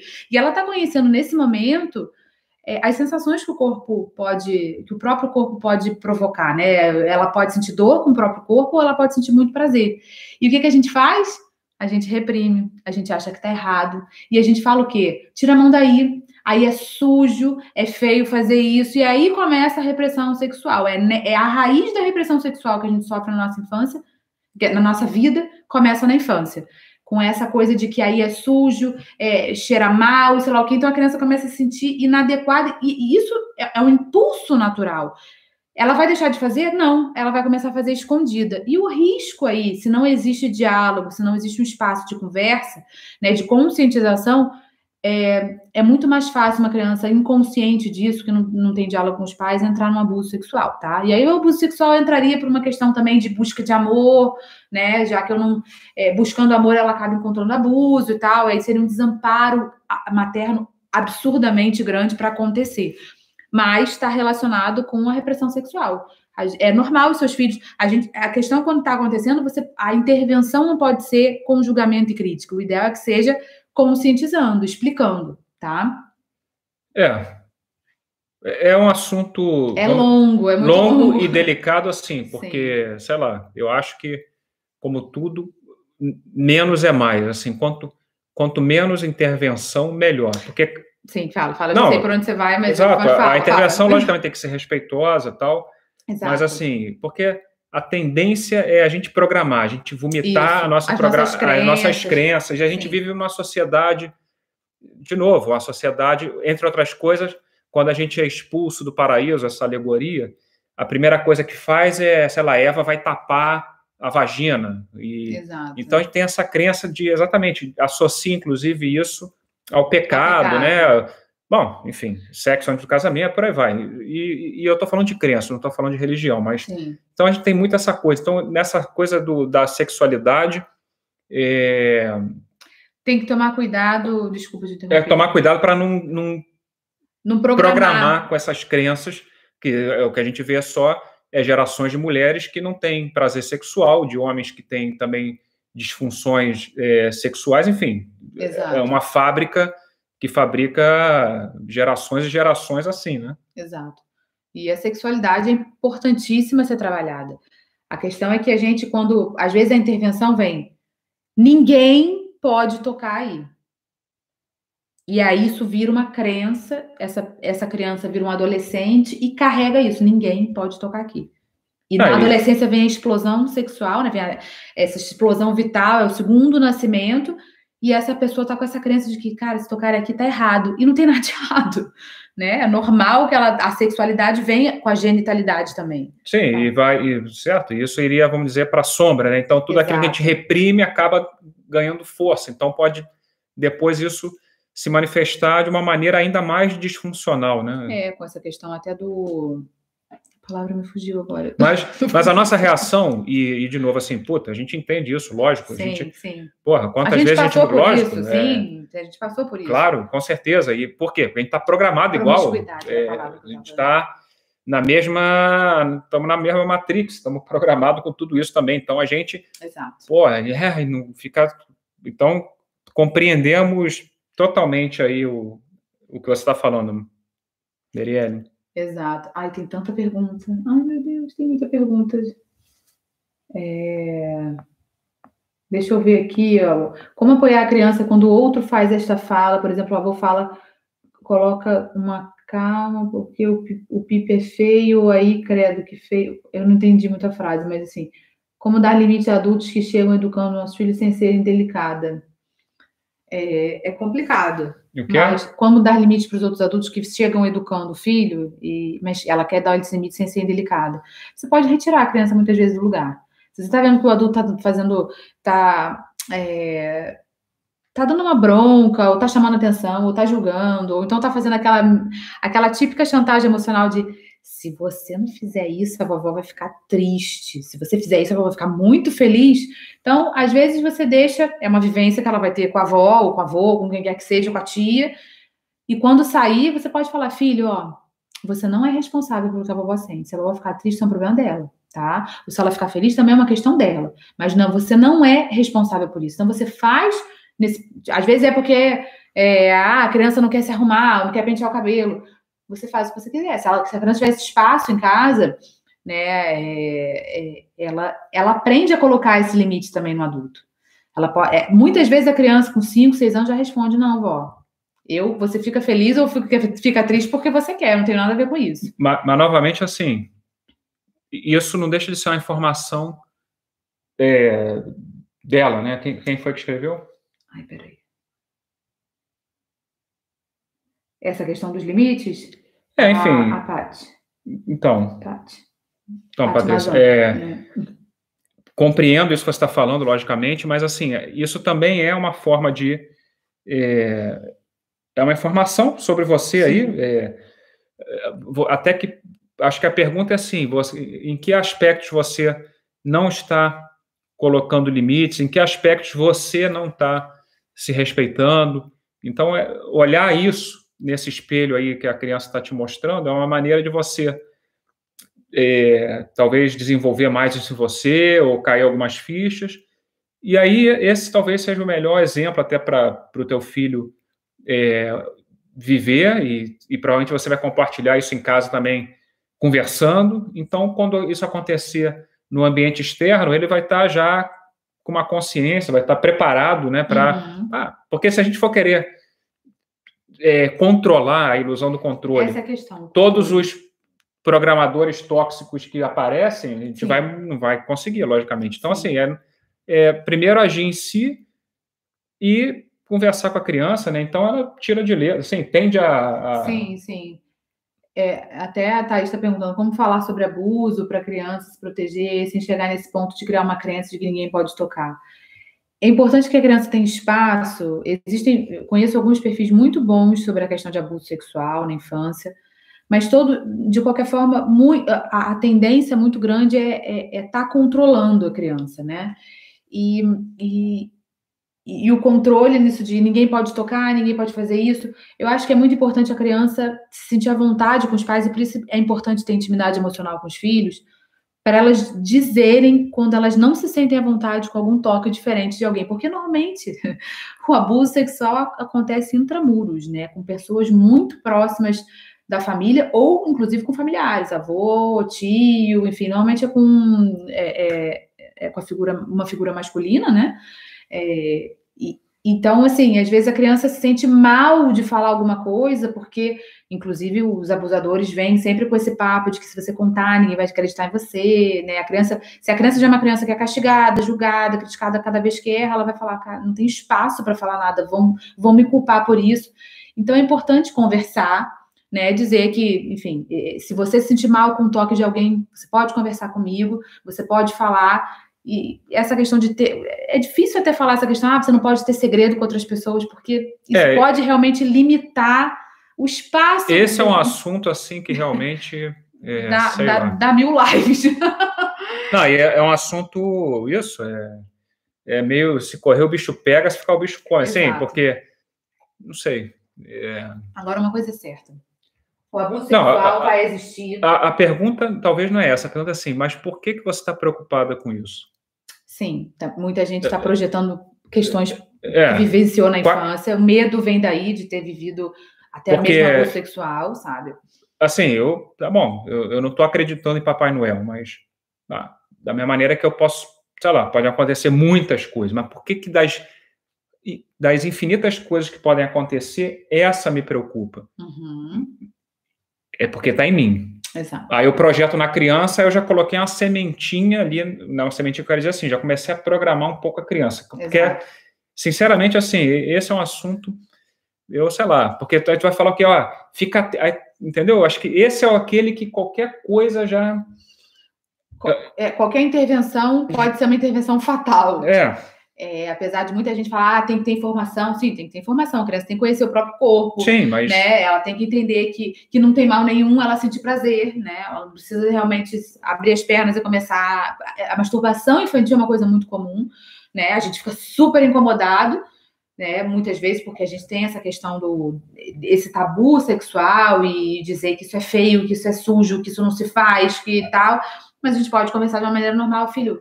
Tá legal? Tá gostando? Tá sentindo prazer? Beleza. Mas você pode fazer isso em privacidade. Você não precisa fazer aqui no meio das pessoas, né? Enfim.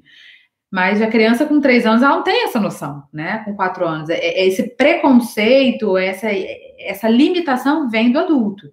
esse é um exemplo clássico daquilo assim, que o pecado dos pais vai ser pago até a terceira e quarta geração, ou seja, os erros dos pais acabam. é, a gente acaba Perpetuando. isso, Sim. né? E, e pecado, exatamente como eu sempre repito, não é esse pecado moral, essa coisa, é esse erro de percepção. Então, é, é um assunto realmente é, delicado, eu não estou querendo tratar com superficialidade, pelo contrário, é um assunto que nem eu realmente, sei lá, você fica assim, cara, o que é melhor fazer, né? Mas É. a mim, realmente, hoje, eu penso assim, cara, primeira coisa, eu vou, se eu estou preocupado com isso, eu tenho que olhar para mim. Sim, que medo que eu tô projetando. E depois de eu ter olhado para mim e talvez ter curado isso em mim, é, eu posso estar em melhores condições até de, de abordar esse assunto com o meu filho, né? Mas, logicamente, a gente, claro, Exatamente. Aí eu tô esquecendo as coisas. Você tava falando, eu pensei em falar alguma coisa, mas a bateria daqui a pouco do celular vai acabar. É, esqueci agora o que eu ia falar com relação a isso.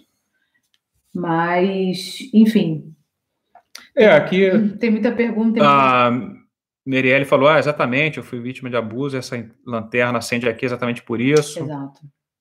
A Carolina também falou perfeito. E aí, Carolina, tudo bem? Carolina que está sempre aí Ah, sim, participando. Carol, sim, sim.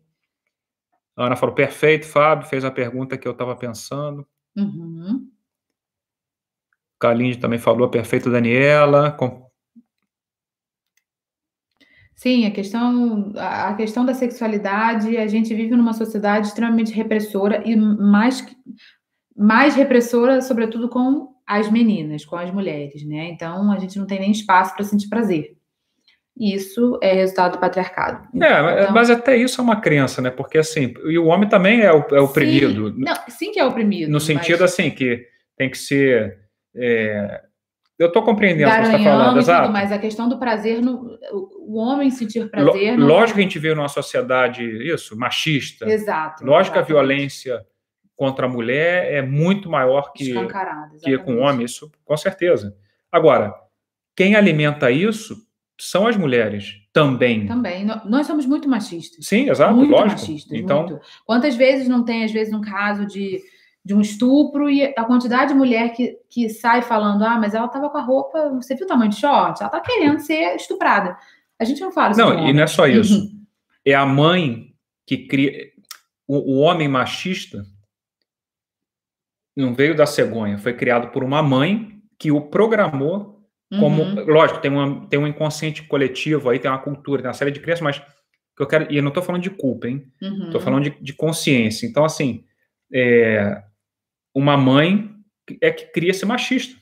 Esse Sim, machista não sim, veio sim, por correio, por Sedex. Claro, claro, claro. Sim, sim. Então, é preciso mudar a consciência, exatamente. E, e começa em cada um de nós. E, e, e nas mães também, em particular, porque essas próprias mães criam, fazendo diferenciação entre o menino e a menina em casa. E Isso. por aí vai, né? Aliás, eu vou, eu vou levantar aqui para pegar um livrinho que eu acho que todo mundo devia ler. O que você acha que eu mudei de lugar, meu Deus?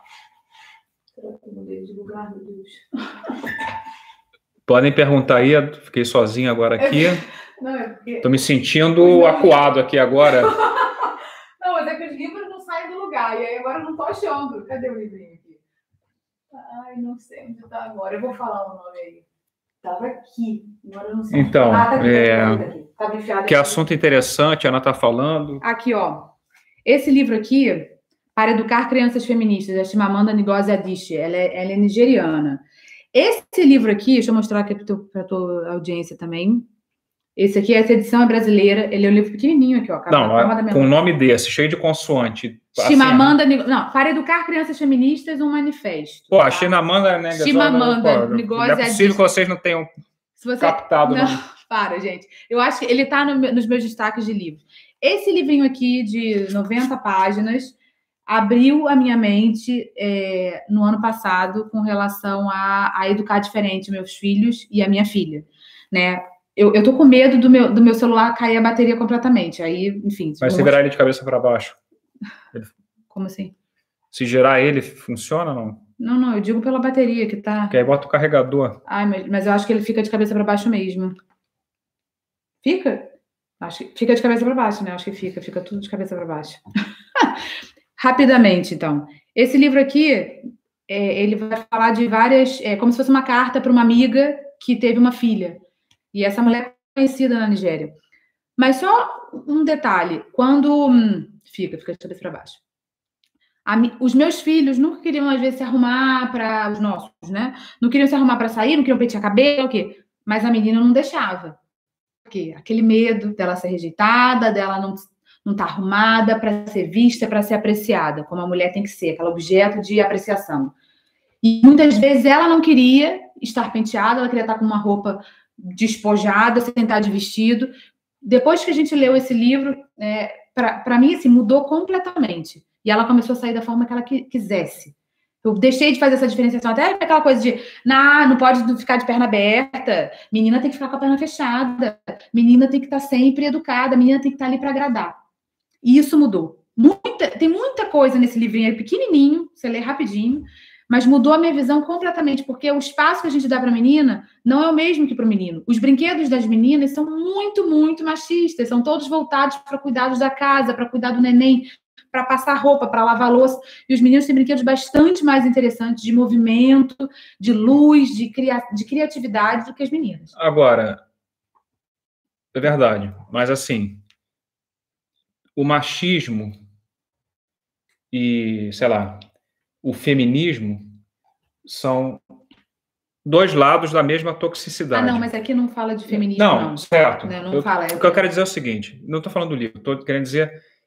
é, É que perguntaram lá. Para criar crianças feministas. lógico que hoje a gente vive numa polarização majoritária do machismo. Só que esse feminismo é, é ir para outra polaridade, ou seja, sim, sim. Os dois são tóxicos. São tóxicos, sim. A questão é cada criança saber que todo indivíduo tem um lado masculino e um lado feminino. Tem uma energia masculina Sim. e uma energia feminina. E, e a plenitude, um equilíbrio, né? a plenitude é integrar esses dois lados, que cada um de nós temos. Sim.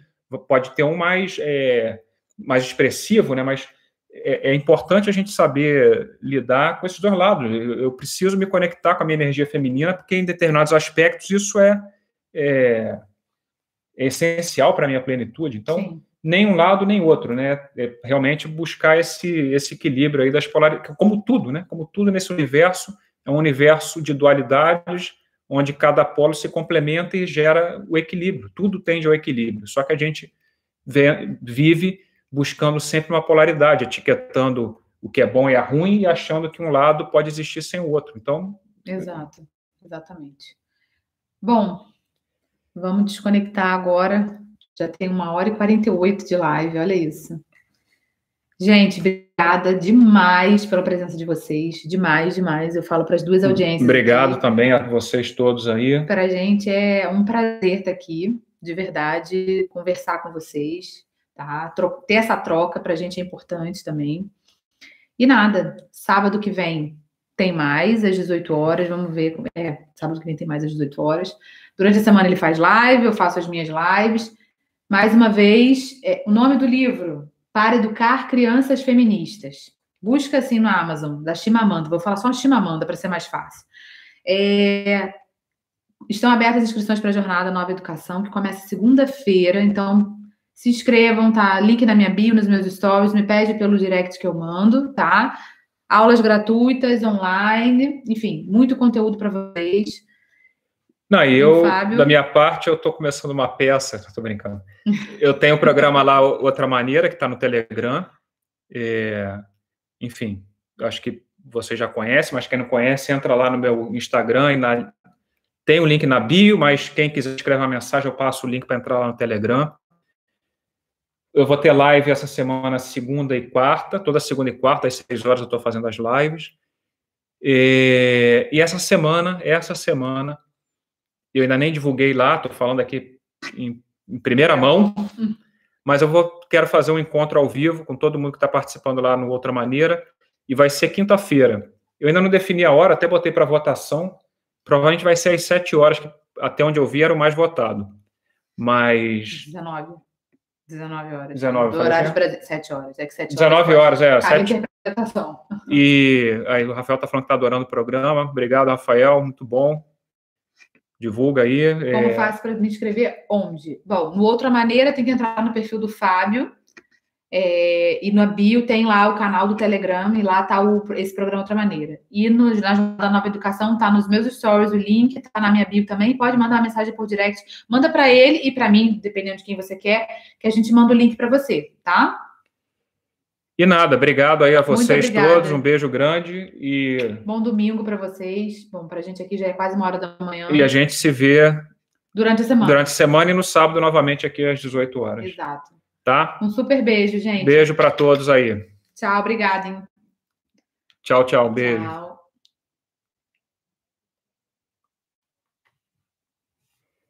Tchau, pessoal do YouTube. Tchau, tchau, YouTube. Beijo aqui para vocês.